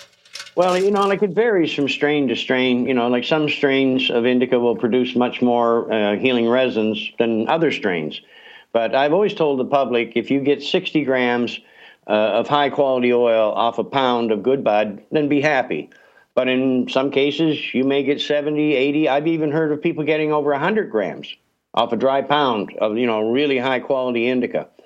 So that actually that would produce almost two full cancer treatments just off one pound in some cases. Man, I could have cured a lot of cancer back in the day. What what is what is sixty what does sixty grams look like? Like those little vials you get. Like So, what is the, that? so like the little tiny ones are a gram, like the standard that's a ones, you, the standard ones you see, Yeah. that are like that tall. That's, That's a five jar. five grams. Oh. Yeah, so you'd be you'd be Twelve what, of those. 12 what, of out of those, a yeah. pound. Wow.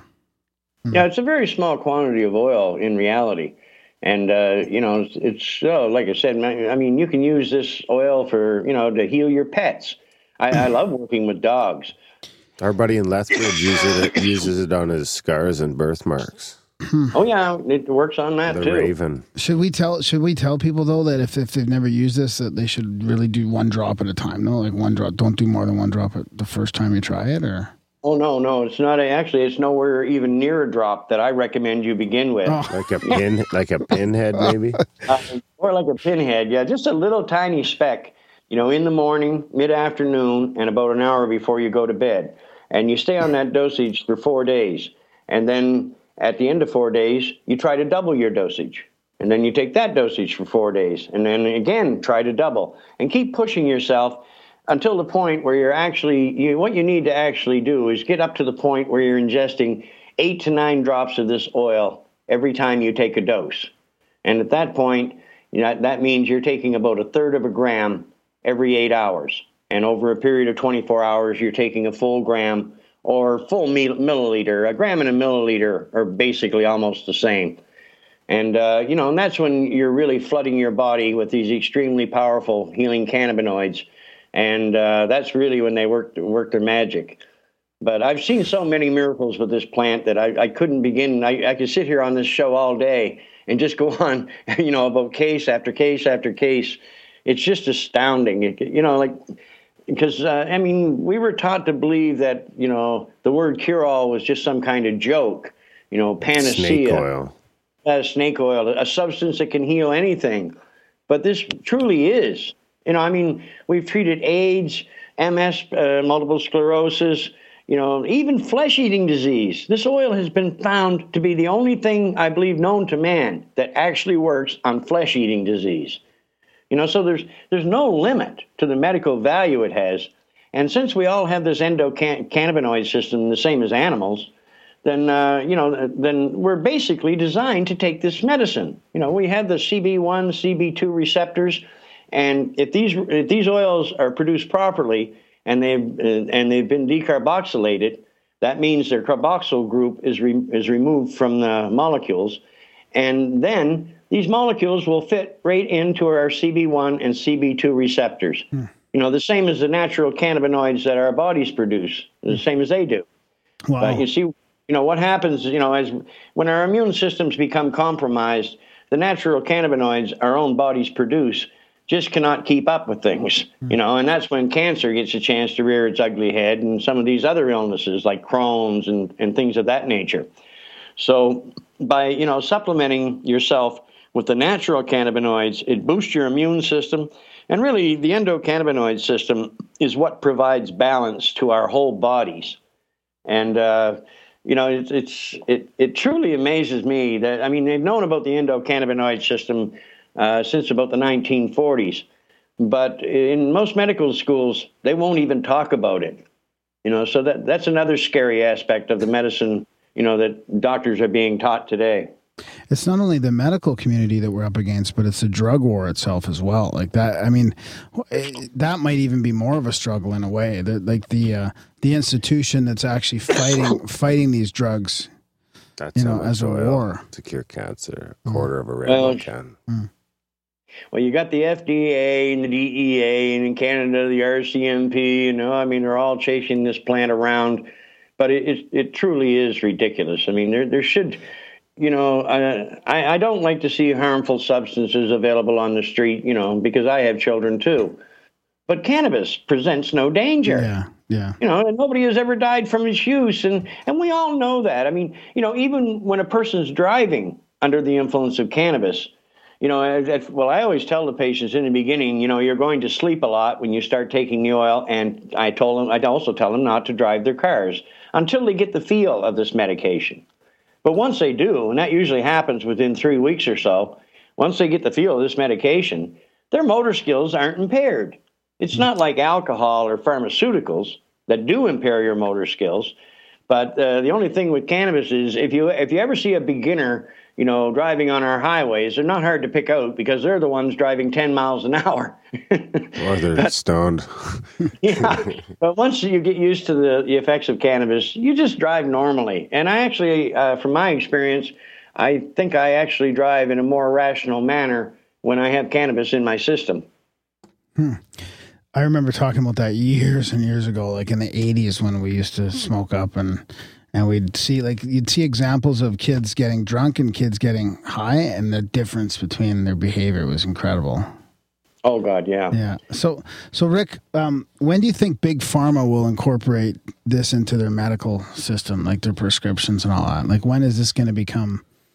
Well, it's it's happening now. Yeah, there are companies. Uh, there are companies now that are actually. I believe there's a, uh, a, pharma, a pharmaceutical company in Israel right now that says they're making the Rick Simpson oil, but uh, the oil they're producing is only 30% THC, from what I hear.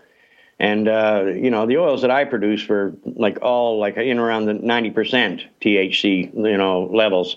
So uh, it's not the real oil at all. But unfortunately, people everywhere now are producing this oil, and many are claiming the same thing. You know that they're making the RSO, and uh, all too often when people order these oils, you know, from these people, what they receive has little or no healing values at all. So what's the what's the problem? Is that they're they're not cooking it long enough, or No, they're they're in it for the money. That's the problem, and they'll so make they're you know, stretching make- it by leaving more shit in it? Well, that and you know, and they'll throw anything in they can. I mean, they just don't care about the patients. They're just trying to get into their pocketbooks.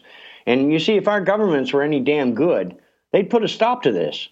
You know, be- but actually, the people that are you know the the rich elite who stand in the background that actually run our governments, they want to see these extracts discredited. So they're allowing all of this scamming to take place. And, uh, you know, unfortunately, my name is caught right up in the middle of it. But I mean, I don't have any amount of money. I mean, the, you can you can have your you know your name trademarked and all the rest of it, but that costs a great deal of money. And then you have to hire a whole army of lawyers to enforce that. You know, and I just don't. I simply don't have these funds. So I've always told people, you know, that uh, like I don't. I, I'm not in a situation now that I can supply oil, and uh, I can't even tell people where they can go to get high quality oil because how would I know about the quality of, a, of an oil that someone is producing? You know, Right, because right. one day they're producing oil out of one strain, the next day they're producing oil out of another strain. Yeah, yeah. So it's, it's truly very unorganized. And, you know, what we need, we need some standards and quality control, you know, involved in this. But I, I honestly think that that no one should buy anything from the pharmaceutical companies because uh, these are the people that I feel that have done the most to hold the use, you know, of this plant back. Because back in the 1800s, you know, Eli Lilly, Parke-Davis, Squibb, all those big companies we have today. Well, guess what? Back in the 1800s, they were all producing cannabis-based medicines, you know, and I mean, so they had to know at that time the same thing that I found out. I mean, you can't work with this plant and make a medicine from it without realizing very quickly that you have a, an amazing, you know, an amazing substance here. But you see, the pharmaceutical companies, uh, although they supplied the essential oil and extracts from many different medicinal herbs and plants, they never supplied the essential. I never found one report stating that any pharmaceutical ever supplied the real essential oil to the cannabis plant. I think they lived in fear at that time because, you know, farmers everywhere were growing it freely. And if those farmers found out that they were growing the greatest miracle drug on the planet right in their own backyards, the pharmaceutical industry would be out of work. You know, they'd be out of business. But in the 1880s, 1890s, uh, they started mixing the chemicals together. You know, if I take this chemical and that chemical and I put it together, well, look what I've discovered. You know, and I can patent this. You know, and that's where all of these this allopathic medicine really took uh, got its foothold. You know, with the help of John D. Rockefeller and his rich buddies who owned the chemical and poison plants. You know, so what they did, they took over. Uh, well, they started these medical foundations, and then in turn, uh, the, these foundations took over the medical schools, and suddenly the old approach to medicine, medicine from plants, was pushed right out the back door, and all doctors were taught was this allopathic poison approach, and uh, that's the reason we have this horrible medical system we have today.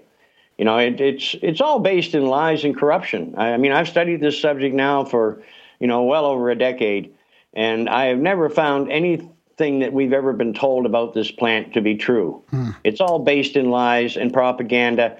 And this was put in place, like I said, by the rich elite who own the drug companies, our governments, the news media, and just about everything else we see in our day to day lives. They control it. So So, it's all about profit margins and to hell with people's health and, and their lives. Yeah, money does seem to be the root of all evil, but I suppose on this is one of the fronts. Like we talk about a lot of things on the show, and it's like um, when you look at maybe the progress that's been made in the last thirty years, it's not really so promising. But like on this front, this is one that I mean, if you look 10 back over thirty years 10 or ten years, years, like I mean, it's huge. fucking. It's like things are moving in the right direction. It almost seems like we're going to get there in our lifetime. Oh, we're definitely going to get there in a very short time from now. I mean, uh, the governments are trying to control, you know, its use and regulate it, but in reality, they have no right to do this because every law that was ever put in place against the use of this plant, especially the medicinal use, they were all based in corruption. These aren't real laws, for God's sakes. And now, since so many people worldwide, uh, they know how to produce these extracts themselves and heal themselves, in the future there'll be no controlling this because you know there's so many people that are you know are poor on this planet. Yeah, and they yeah. just can't afford to play these pharmaceutical games because if the drug companies get their fingers into this they're going to want a lot of money for any treatment that they provide. So what'll happen the poor people will simply have to go out and grow their own and produce their own extracts. Right. and that is something that i think governments will find very quickly that they can, that they cannot control. So you yeah- can't put everyone in jail. So you have hope for for the future then, for us. Oh yes, yes, most definitely. I mean, at the rate it's being legalized, uh, you know, in a very short time, I think actually in the U.S. within a year and a half or, or less, I think that it'll be legal in every state. You know, about half the states now are. What, what was that? It's just a matter of time, I think, until the, the federal government's just going to step in and say, okay, that's en- enough's enough. Well, I mean, when you know, when we have so many people aware, you know, of the real truth. I mean, the governments, all they're doing right now, they're just showing their corruption by holding this back. You know, and as I said, they never had the right to outlaw its use in the first place. So, you know, it's it's truly ridiculous. You know, and the American government itself, you know, the very government that has put this plant as a Schedule One drug, you know, the same government, the American government, since 2003, have had medical patents on this plant that they say has no medical value. It's all a big lie. And, and the simple truth is, since the Medical School of Virginia in 1970, well, they shut the Medical School of Virginia study down in 1975 because it proved just the opposite to what they wanted it to prove. You know, they were trying to prove that, cancer, that, that the cannabis caused cancer. Instead, they found out that the cannabinoids can actually kill cancer cells. Wow. So they shut it right down. And, uh, you know, so really for the last 40 years, the American government have been hiding the truth from their own people. And they've also been hiding the truth from the rest of the world. And, uh, you know, like all of these countries that, I've traveled to, and that's over 30 different countries now, you know, they've all got their damn laws in place. But when you when you corner them on it, you know, they, they didn't do any studies themselves. They just followed the lead of the great United States of Wow. America. Yeah, and wanna- look where it got them. I wanted to ask you that about the countries. Like you mentioned Israel a couple times. What country is really leading the way with this? Well, at the present time, that's anybody's guess. Well, I, I guess there's different categories. There'd be the science and tech of it, which is probably Israel, but then there's the cultural shift, which is probably, you know, there's a bunch of countries that are probably more open to it than the states. Well, I mean, uh, there was a lot of uh, things said about uh, Uruguay here uh, a Yeah, while ago. yeah, There- yeah. There's still talk about that, but uh, I mean, I contacted, uh, well, I emailed the president of Uruguay almost two years ago and offered to come there to help them get a medicinal program underway. Oh yeah. Uh, I didn't get a reply. And then um, uh, we contacted the group down there that was in charge of all of this. Same thing. We didn't get a reply. And uh, a few months later, I heard that George Soros was down there and had a meeting with El Presidente. Oh my God. And uh, then the next thing I hear is Monsanto's involved No. with genetically modified hemp seeds. So there's nothing good. I don't think there's anything good happening in Uruguay, but I do see countries like Chile. I was there last November for to uh, do lectures at Expo Weed, and uh, Chile looks like they're progressing in a pretty good direction. But the, but there's only one direction. I mean, as far as I'm concerned, all laws against the growing and use of this plant must be repealed worldwide. We have to take these laws and throw them in a trash can because they're not based in reality anyway. And, uh, you know, we, we all need the right to freely grow this plant and use it in each and every way possible. You know, because this, this plant can provide so many benefits to our way of life. And, you know, we can detoxify the planet, you know, with its use. And we can start doing things in a rational way for a change. You know, I mean, it's, it's just astounding to me that there's so many well educated people are just sitting there watching this planet being destroyed and they don't say a word as long as they're paid enough money to keep their mouth shut. Meanwhile, meanwhile, there's more overdoses now from legal drugs than there is from illegal drugs, which is that's pretty crazy. Oh, I've, I mean, I've always said, you know, they always say, well, you know, what's the most life threatening thing on the planet? Well, as far as I'm concerned, the most life threatening thing on this planet is pharmaceuticals. Yeah. Because these mixes of chemicals, I mean, see, doctors, like if you and I go into a, uh, the same doctor and we have the same illness, and he puts us on all these different medications, he has, and they're the same medications. That doctor has no idea what effect those medications are going to have on you or me because we're both chemically different. They're using us, you know, like guinea pigs for God's sakes. You know, but it's all, you know, it's medicine today is simply about money, you know, and once money comes into the picture, healing goes out the window. Wow. Seems to be like uh, The theme. the theme, yeah. So where are you out where are you based out of now? You used to be in Canada, right? Well, I was in Canada until 2009, but well, I, I went to the Cannabis Cup, and and that I guess the Canadian government felt that that would be a good time to stage another raid in my house, you know, because I was, you know, I was getting a lot of support, and I was becoming a big thorn in their backside. So I think that they thought by having the RCMP go in and per- perform one of their famous raids, you know, and bring up all bring all these bogus charges against me, that that would keep me out of Canada and would shut this whole thing down. So I mean, it did keep me out of Canada. I stayed in Europe. But instead of shutting it down, I went from country to country and I just kept spreading the truth, you know, about what had happened and, and about the healing power of this plant. And now the Canadian government is being exposed to the rest of the world for what they truly are nothing but a pack of criminals. Yeah, which is which is shitty because on the one hand, we are fairly open about drug drug use here in, in Canada. Like, I mean, it's pot pot use, or I don't want to say marijuana, but uh, cannabis. Like in Vancouver, for example, or even here in Calgary. Like, if you get caught smoking a joint, it's not really. Hey Darren, there's not really much that's going to happen. And then on the one hand, they they bust him and, and the oil to make some sort of statement. So it's like a it's like a schizophrenic uh, society we live in. Well, it's uh, it's certainly a society that's run by psychopaths, you know, because they've they've already showed that they have no compassion for the human race. Their only concern is profit margins, and uh, you know that makes a sad statement for these people. But you know, I just look at these individuals like Rockefellers, Rothschilds. I mean, these are sick-minded individuals. So maybe if we got some oil into them, they might be a little bit easier to deal with. or some psilocybin. Well, that might work too, but the only thing I have any expertise with is the oil. Uh, so how how is your book? Uh, your book came out a few months back. How how has the reception been? well, I brought my first book out in 2012, uh, Phoenix Tears, the Rick Simpson story, and that's available right now on uh, on my website, phoenixtears.ca, and it's available in both ebook and hardcover versions. But uh, my second book, I brought that out a few months later. That's Phoenix Tears, Rick Simpson Oil, Nature's Answer for Cancer. And uh, really, we've had, uh, you know, they, that's available also as an ebook on my website. And really, we've had good reviews. You know, people have enjoyed reading the book. Uh, one gentleman uh, who owns an extensive library himself contacted me, and he told me, he said, if I was only allowed to keep one book, you know, out of all my all, out of all my collection, he said yours would be the book I would keep. Wow. So that was very flattering. But I mean, it's it just tells the whole circumstance, the grim circumstances of what I went through with the legal system. It exposes them all, and it exposes what's wrong with our way of life. And uh, so many people, you know, are getting a great deal out of this book.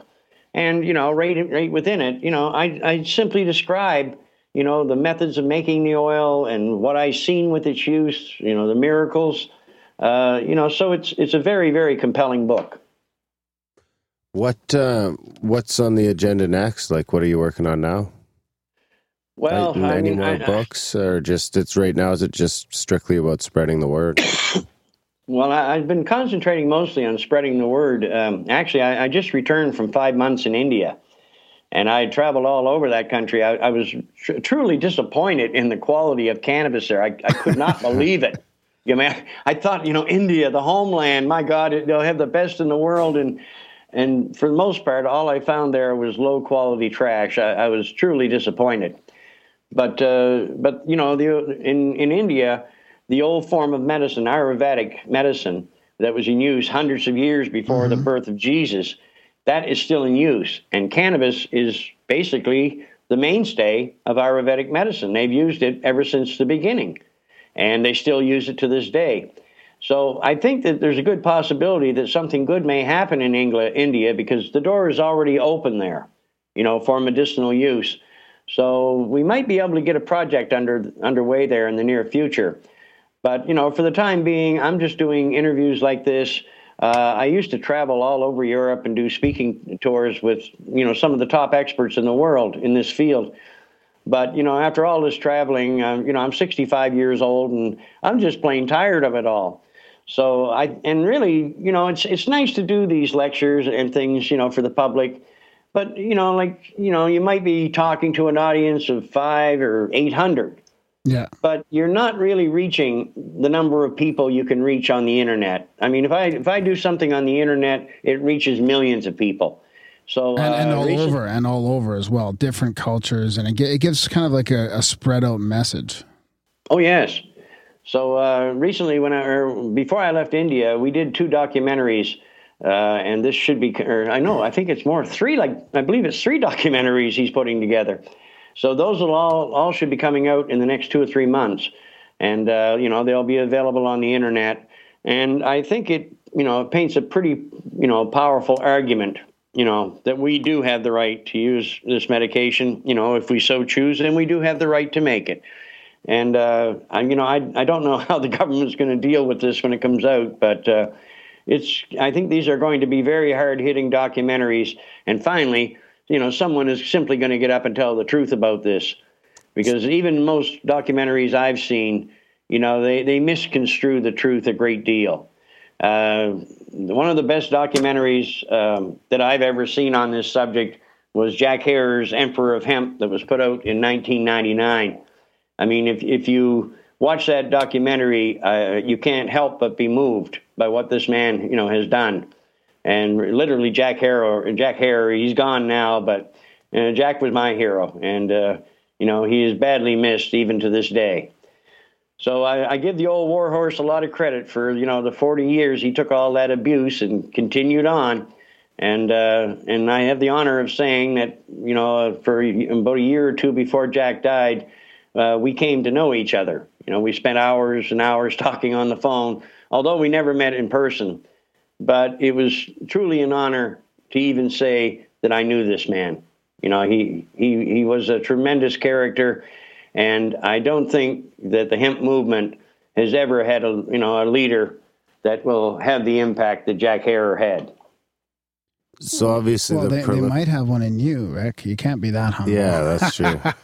Well, I, I just consider myself to be the messenger, brother. I mean, it's the oil that's working all working all the miracles, you know. So I'm just the messenger. Yeah, but that's what we need is a leader that just wants to be the messenger. You know, that's probably that's probably why you know you're going to make such a big impact is because your intentions are really just humble and true, right? It's like you can tell that you don't you're not trying to make you know a fortune off this. This is very noble intentions for sure. Well, you know, I'm you know I count on book sales for income right now, and I mean to keep this crusade going. And you know, I mean, the minute uh, we put the books up as ebooks, you know, on the website, in no time, I think the same day, Torrent had it up on their sites for free. You know, and then there's there's all these other people that are you know, I mean, copyright laws don't mean a thing to most people, and they just simply feel they have the right to stick my movie up wherever or, or my book up wherever they want. And uh, and it's like I said, there's little or nothing that I'm in the position. You know, I'm not in a position where I can do anything about it. And uh, you know, that's I find this to be kind of tragic because, you know, all the money that comes in, I put right back into the cause. Yeah. And my only aim is to perfect this medicine to its highest levels. And to do that, I mean, I need some money to make this all happen, to do the research. Yeah. But where, where I'm being robbed every day of book sales, that makes uh, my task very difficult. Have you have you thought about doing an audiobook version at all? No, I, I haven't had, you know, to sit down. It's well, it's 246 pages. I mean, you could do an audiobook, I guess, but I have so little time. You know, like people think that I run some big organization that supplies oil all over the world, but in reality, there's just one lady and myself here in Europe that are taking care of everyone's emails and all these contacts that come in. And we, we, you know, I'm in no position to supply the oil to anyone. And people need to understand that. And unfortunately, I can't even tell them where they can go because, like I said, the quality of oil being produced can change from day to, from day to day. So there's no one that I can send them to. You know, and that's the reason I've always stated, you know, like what we're about is simply supplying the information that allows people to know how to produce these extracts themselves. And, you know, and to me, that's what they all should be doing. So you know, it's a, it's a plant. Why not grow it? Yeah, no, that's that's a that's a perfect message. So, is there a way people can donate then to help you out, Rick? Oh, I mean, yes. we- I mean, I mean, you can our- donate. Our model here is is is value for value in in the sh- on this show, right? We don't charge anything. We're we're free, and and people, if they find value with our show, they hopefully give us value back. And some people do. They help us with all kinds of things. And so, if if people want to donate to your cause, um, they can go to your website to do that. Yes, the Phoenix Tears website. Yes, you can donate right on the site. Okay. You know, we had uh, we have taken in some donations over the years, but uh, you know, one would think that by now, like some big foundations or philanthropists, you know, would have got behind this. But to date, you know, like nothing has ever happened, and and I found that when it comes to rich people, they seem to be more concerned about making more money than they are with helping anyone. So, uh, you know, really, this is a grassroots movement, and we're just doing the best we can, you know, to get the word out. And I, as I said, you know, like, since there are so many con artists out there today, the only way to know that you have the real oil is to produce it yourself. And at least then you know you have the real thing. So I strongly advise people to do just that. I'm sending you a $42 donation right now from Grimerica and the listeners. Well, thank you so much, brother. I really appreciate that. It's kicking around Europe, you know, like in all these countries. People think, you know, I'm over here living the high life, but believe me, that's hardly the case. you know, so it's uh, it's been, you know, life has been uh, a hard road over the last few years. But you know, when you look at a cause like this, it's something worth fighting for. And I'm going to continue shouting what this plant can do until the day I die. I mean, it saved my life, and I owe my life to this plant. And now millions of others worldwide have also discovered, you know, what it can do, and it saved so many. It, it saved countless numbers already, who you know who were suffering from conditions they thought to be incurable. And you know, so here's a rational answer that's safe, you know, to suit your medical needs. And uh, I always, I always advise people to stay as far away from the medical system as possible, at least until they grow up and start, you know, uh, start providing the, the practice of medicine in the right way. And uh, I think, you know, I think the doctors. Uh, it's going to take a while for the doctors to re- to earn our respect again. But you know, I'm not saying we don't need doctors. We do. I'm I'm not saying that at all. But we need doctors who are providing the proper treatments, and we need to get rid of these oncologists and pill pushers because they're simply in this for the money. Yeah. They don't even ask what you eat. No, No, there's nothing. No. No, yeah, like nutrition's not important. You know, the pH of your body's not important. Uh, you know, it, it's just insane. You know, oh, you got cancer. Here's a nice juicy steak. It's it's just uh, unbelievable what the medical system does. I mean, you know, they they can't even cure a diabetic ulcer for God's sakes. You know, you, if you have a diabetic ulcer, and all you have to do is put this oil on it, put a bandage on it, and change it every three days. Watch what happens. It'll heal it completely. What does the medical system do? Well, they sit there and they watch it develop until the, until it gets to the stage where gangrene sets in, and then they start chopping off your feet. You know, uh, is that really medicine or is it truly madness? Yeah. Rick, Rick, I have a question about that. If you use that oil topically, do you get high from it at all? No, I I've had I think maybe over the years two reports from people that said they got high from putting it on topically, but I mean I, I supplied this oil to thousands of people when I was producing it in Canada, and uh, getting high from from applying it topically would be considered to be about as rare as hen's teeth. Maybe on the bottom of your feet. Well, no, even on the bottom of your feet, uh, we've used the oil to effectively treat uh, like uh, issues such as planter's warts. You know, those ugly warts people get on the bottom of their feet that grow the roots right up into the foot. and then you have to go in and have the doctor do an extensive operation to remove the roots and all this other nonsense. Well, with this oil, you just take a drop of it, you put it right on the head of the wart, and then put a bandage on. And in usually by the second day, you can see, you know, the roots, the, the root system diminishing, you know, in the wart. And after about three days, change it, you know, change it, uh, the bandage, and add fresh oil. Usually, after you do that two or three times, the head of the wart just drops out, and there's no pain to that treatment whatsoever. Wow. That truly is amazing. Darren, we got to get us some here in the igloo. Yeah. Yeah, Well, maybe we should, that's what your next project should be, buddy. Making some oil. Just have a jar for a Put rainy little- day. Yeah, put a little Grimerica logo on it and we'll send it to people. Well, That's I've always said drug that- dealing. well, I've always said, you know, that every every home should have a big jar of this available. I mean, it's it's so you know effective on cuts and wounds and burns. You would not believe what this stuff can do for a burn. It you know it is just beyond belief.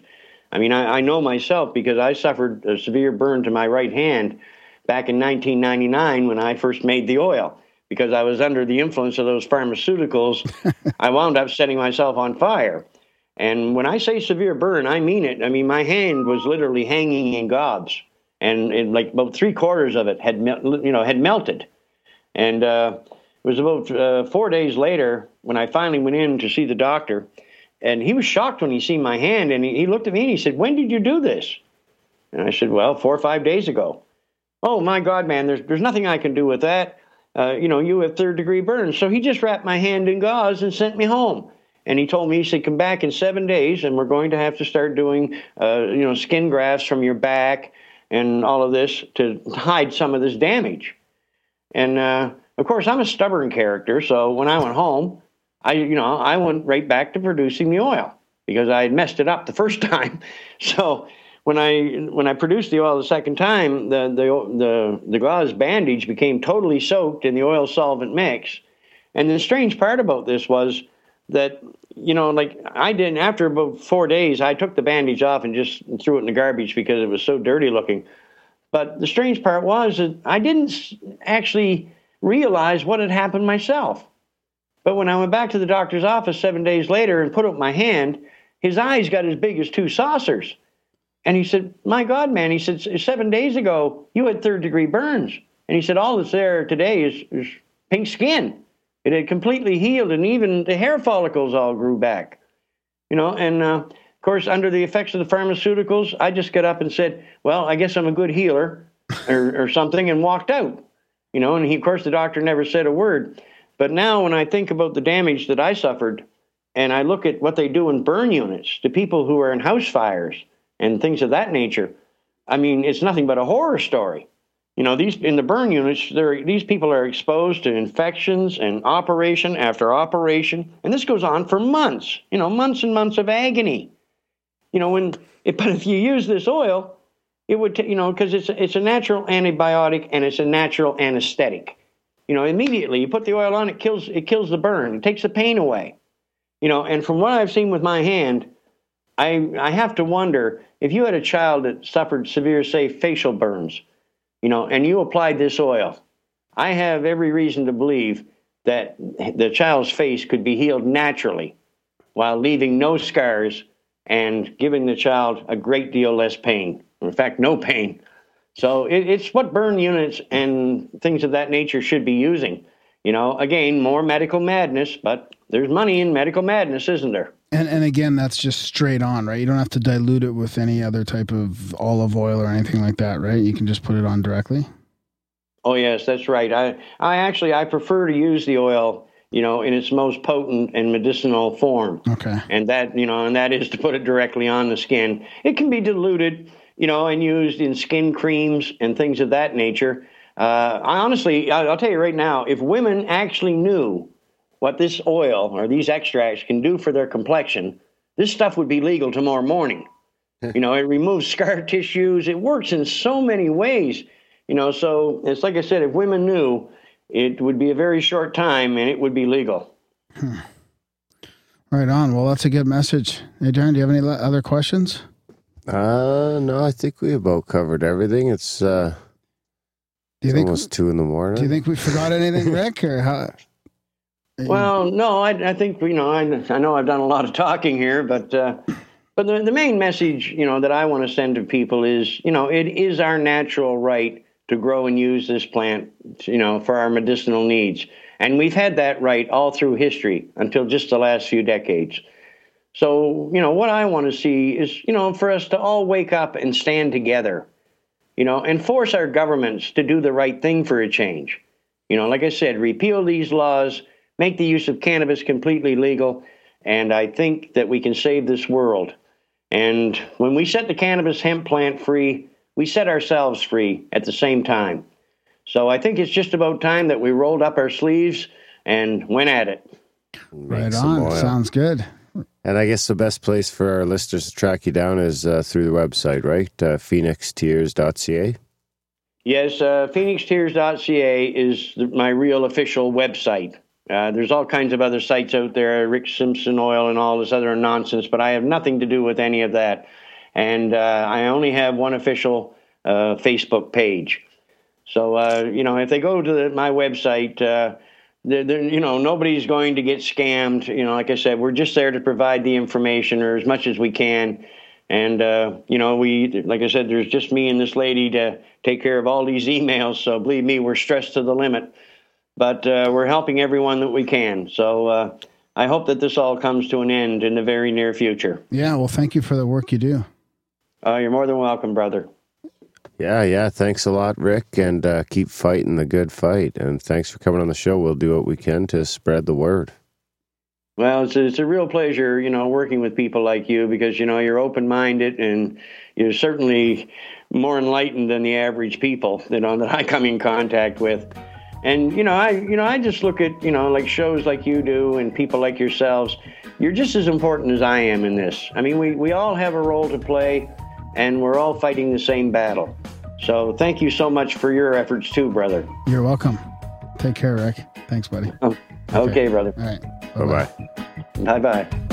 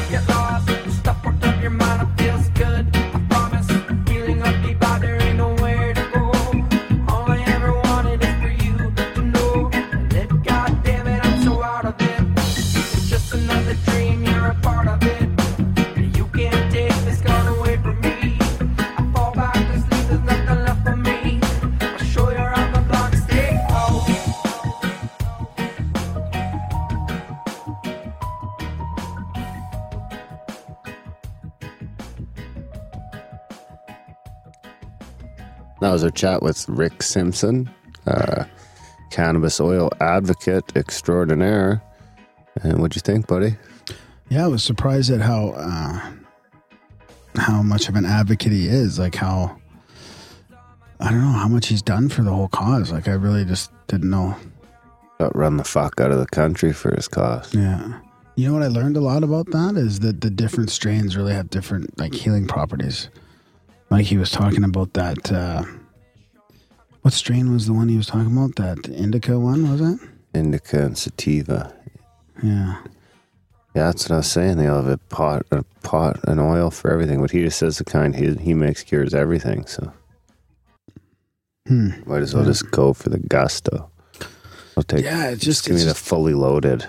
I think the biggest challenge is for people that don't like feeling feeling baked, right? Just gotta power through it for a while. Really? You know, get immune. I mean, and just be a this like micro dosage bake bake state all the time, or I don't know. Hmm. I've never eaten copious amounts of cannabis oil. Hmm. But I would imagine, just like anything else. Hmm. Well, it's good to see it opening up as well. Like since even since he's been doing this, like it's been opening up, right? Three states, Mexico's allowed that uh, that person to try it. That's good. Maybe Canada's next. Well, it's already pretty lenient here, right? Yeah. Could be full Well, except legal. that he got you know booted, but could be full legal pretty quick. you think so? Is that one of the is one of the politicians running for that? A couple. What are they going to do about hard drugs? Fucking everything legal on the table. Really? Oh no. Fuck. Canada you- doesn't have the balls to do that. Jesus. Well, Portugal's done pretty good with their Yeah. legalization. A few, as few, as few places have it. Canada doesn't have the balls to try something like that right next door to the States. right. We don't want fucking helicopters landing in fucking Calgary. U.S. fucking military on them. Hmm. Had a helicopter fly over Nose Hill when we were doing a CSETI thing the other night. Oh yeah. No lights at all. They turned all the lights off. Yeah, I'll tell you that. It was the Hawk. intro. Was it? Probably. Is that what it was? And they zero lights. Like they had lights on it. Off. It's just stealth spotlighted mode. Because I thought you guys are smoking crack. No, they were just looking at us. Oh, We're, we're in a circle. we got some fucking shady fucks in a circle down here. Going dark. with lasers and sound and Hell yeah. Were you guys standing in a circle? sitting in a circle, meditating. So we'll talk about that next intro. Yeah, I look forward to it. Right on. We'll have some other events to chat about as well. I've been hawked before. Have you? Yeah. Really? Yeah. Like doing something wrong? On more than one occasion. No, Jesus. Well, depends who's asking. Hmm. But not, I wasn't like being pursued by the, I just got spotlighted once or twice. Being in the wrong place at the wrong time. By Mike? Mike Hunt? Mike Hawk? Oh.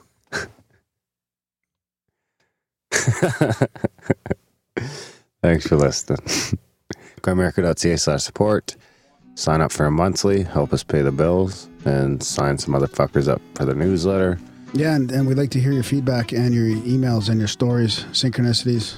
Review the show. Yeah. Tell your friends. See you next week. in pain, wasting away. Had a bad day, my body feels like a battlefield. It's okay, cause I'm brave. I'll be saved by radiation and chemotherapy. In this day and age, our misery is cultivated, our suffering is complicated by politics and industry. They say, behave. It's so gray, there's no evidence to the contrary. But I've had enough of your lies. Don't cover our eyes from the possibilities within it. It's criminal to hide a cure for suffering and illness given freely by a plant so reviled. Open your eyes, you will find cannabis is medicine.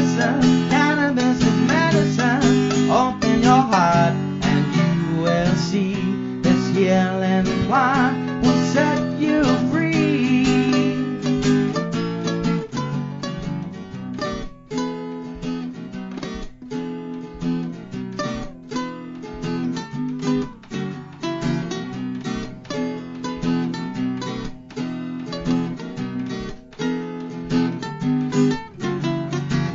Dig your grave, your arguments are waning, your persecution failing, cause people's minds are changing. It's okay, there'll come a day when truth will find its freedom and people stop believing. They say it's okay to remain in repetition and insanity.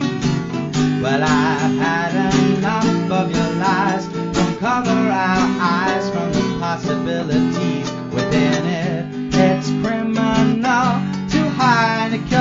cure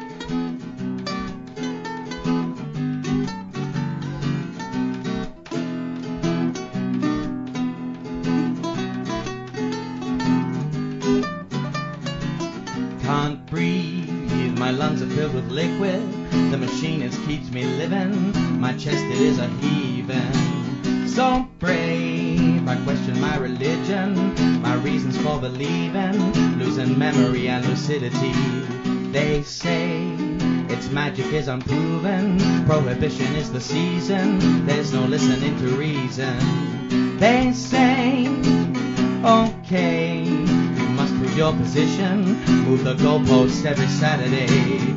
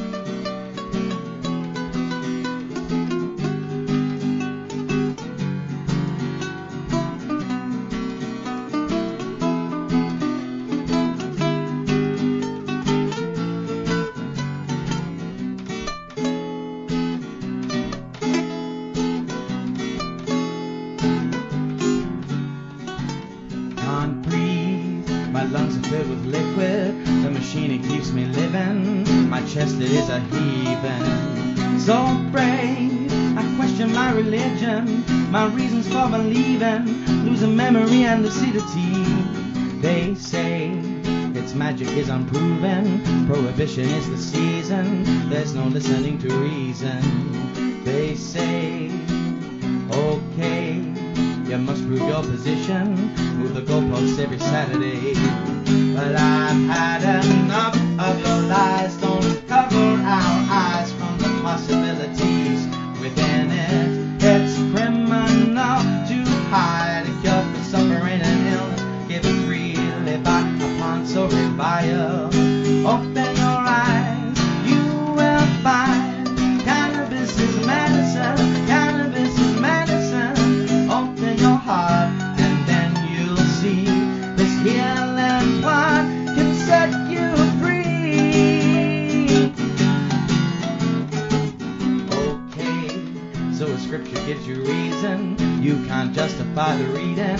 the verses and hypocrisies. They say we focus on the freedom a loving deity would give us, give compassion and believing. They say religion is a freedom until they start repealing. It's illegal to believe them. They say their acumen is flawless. They cannot hide the homeless or corruption of the process.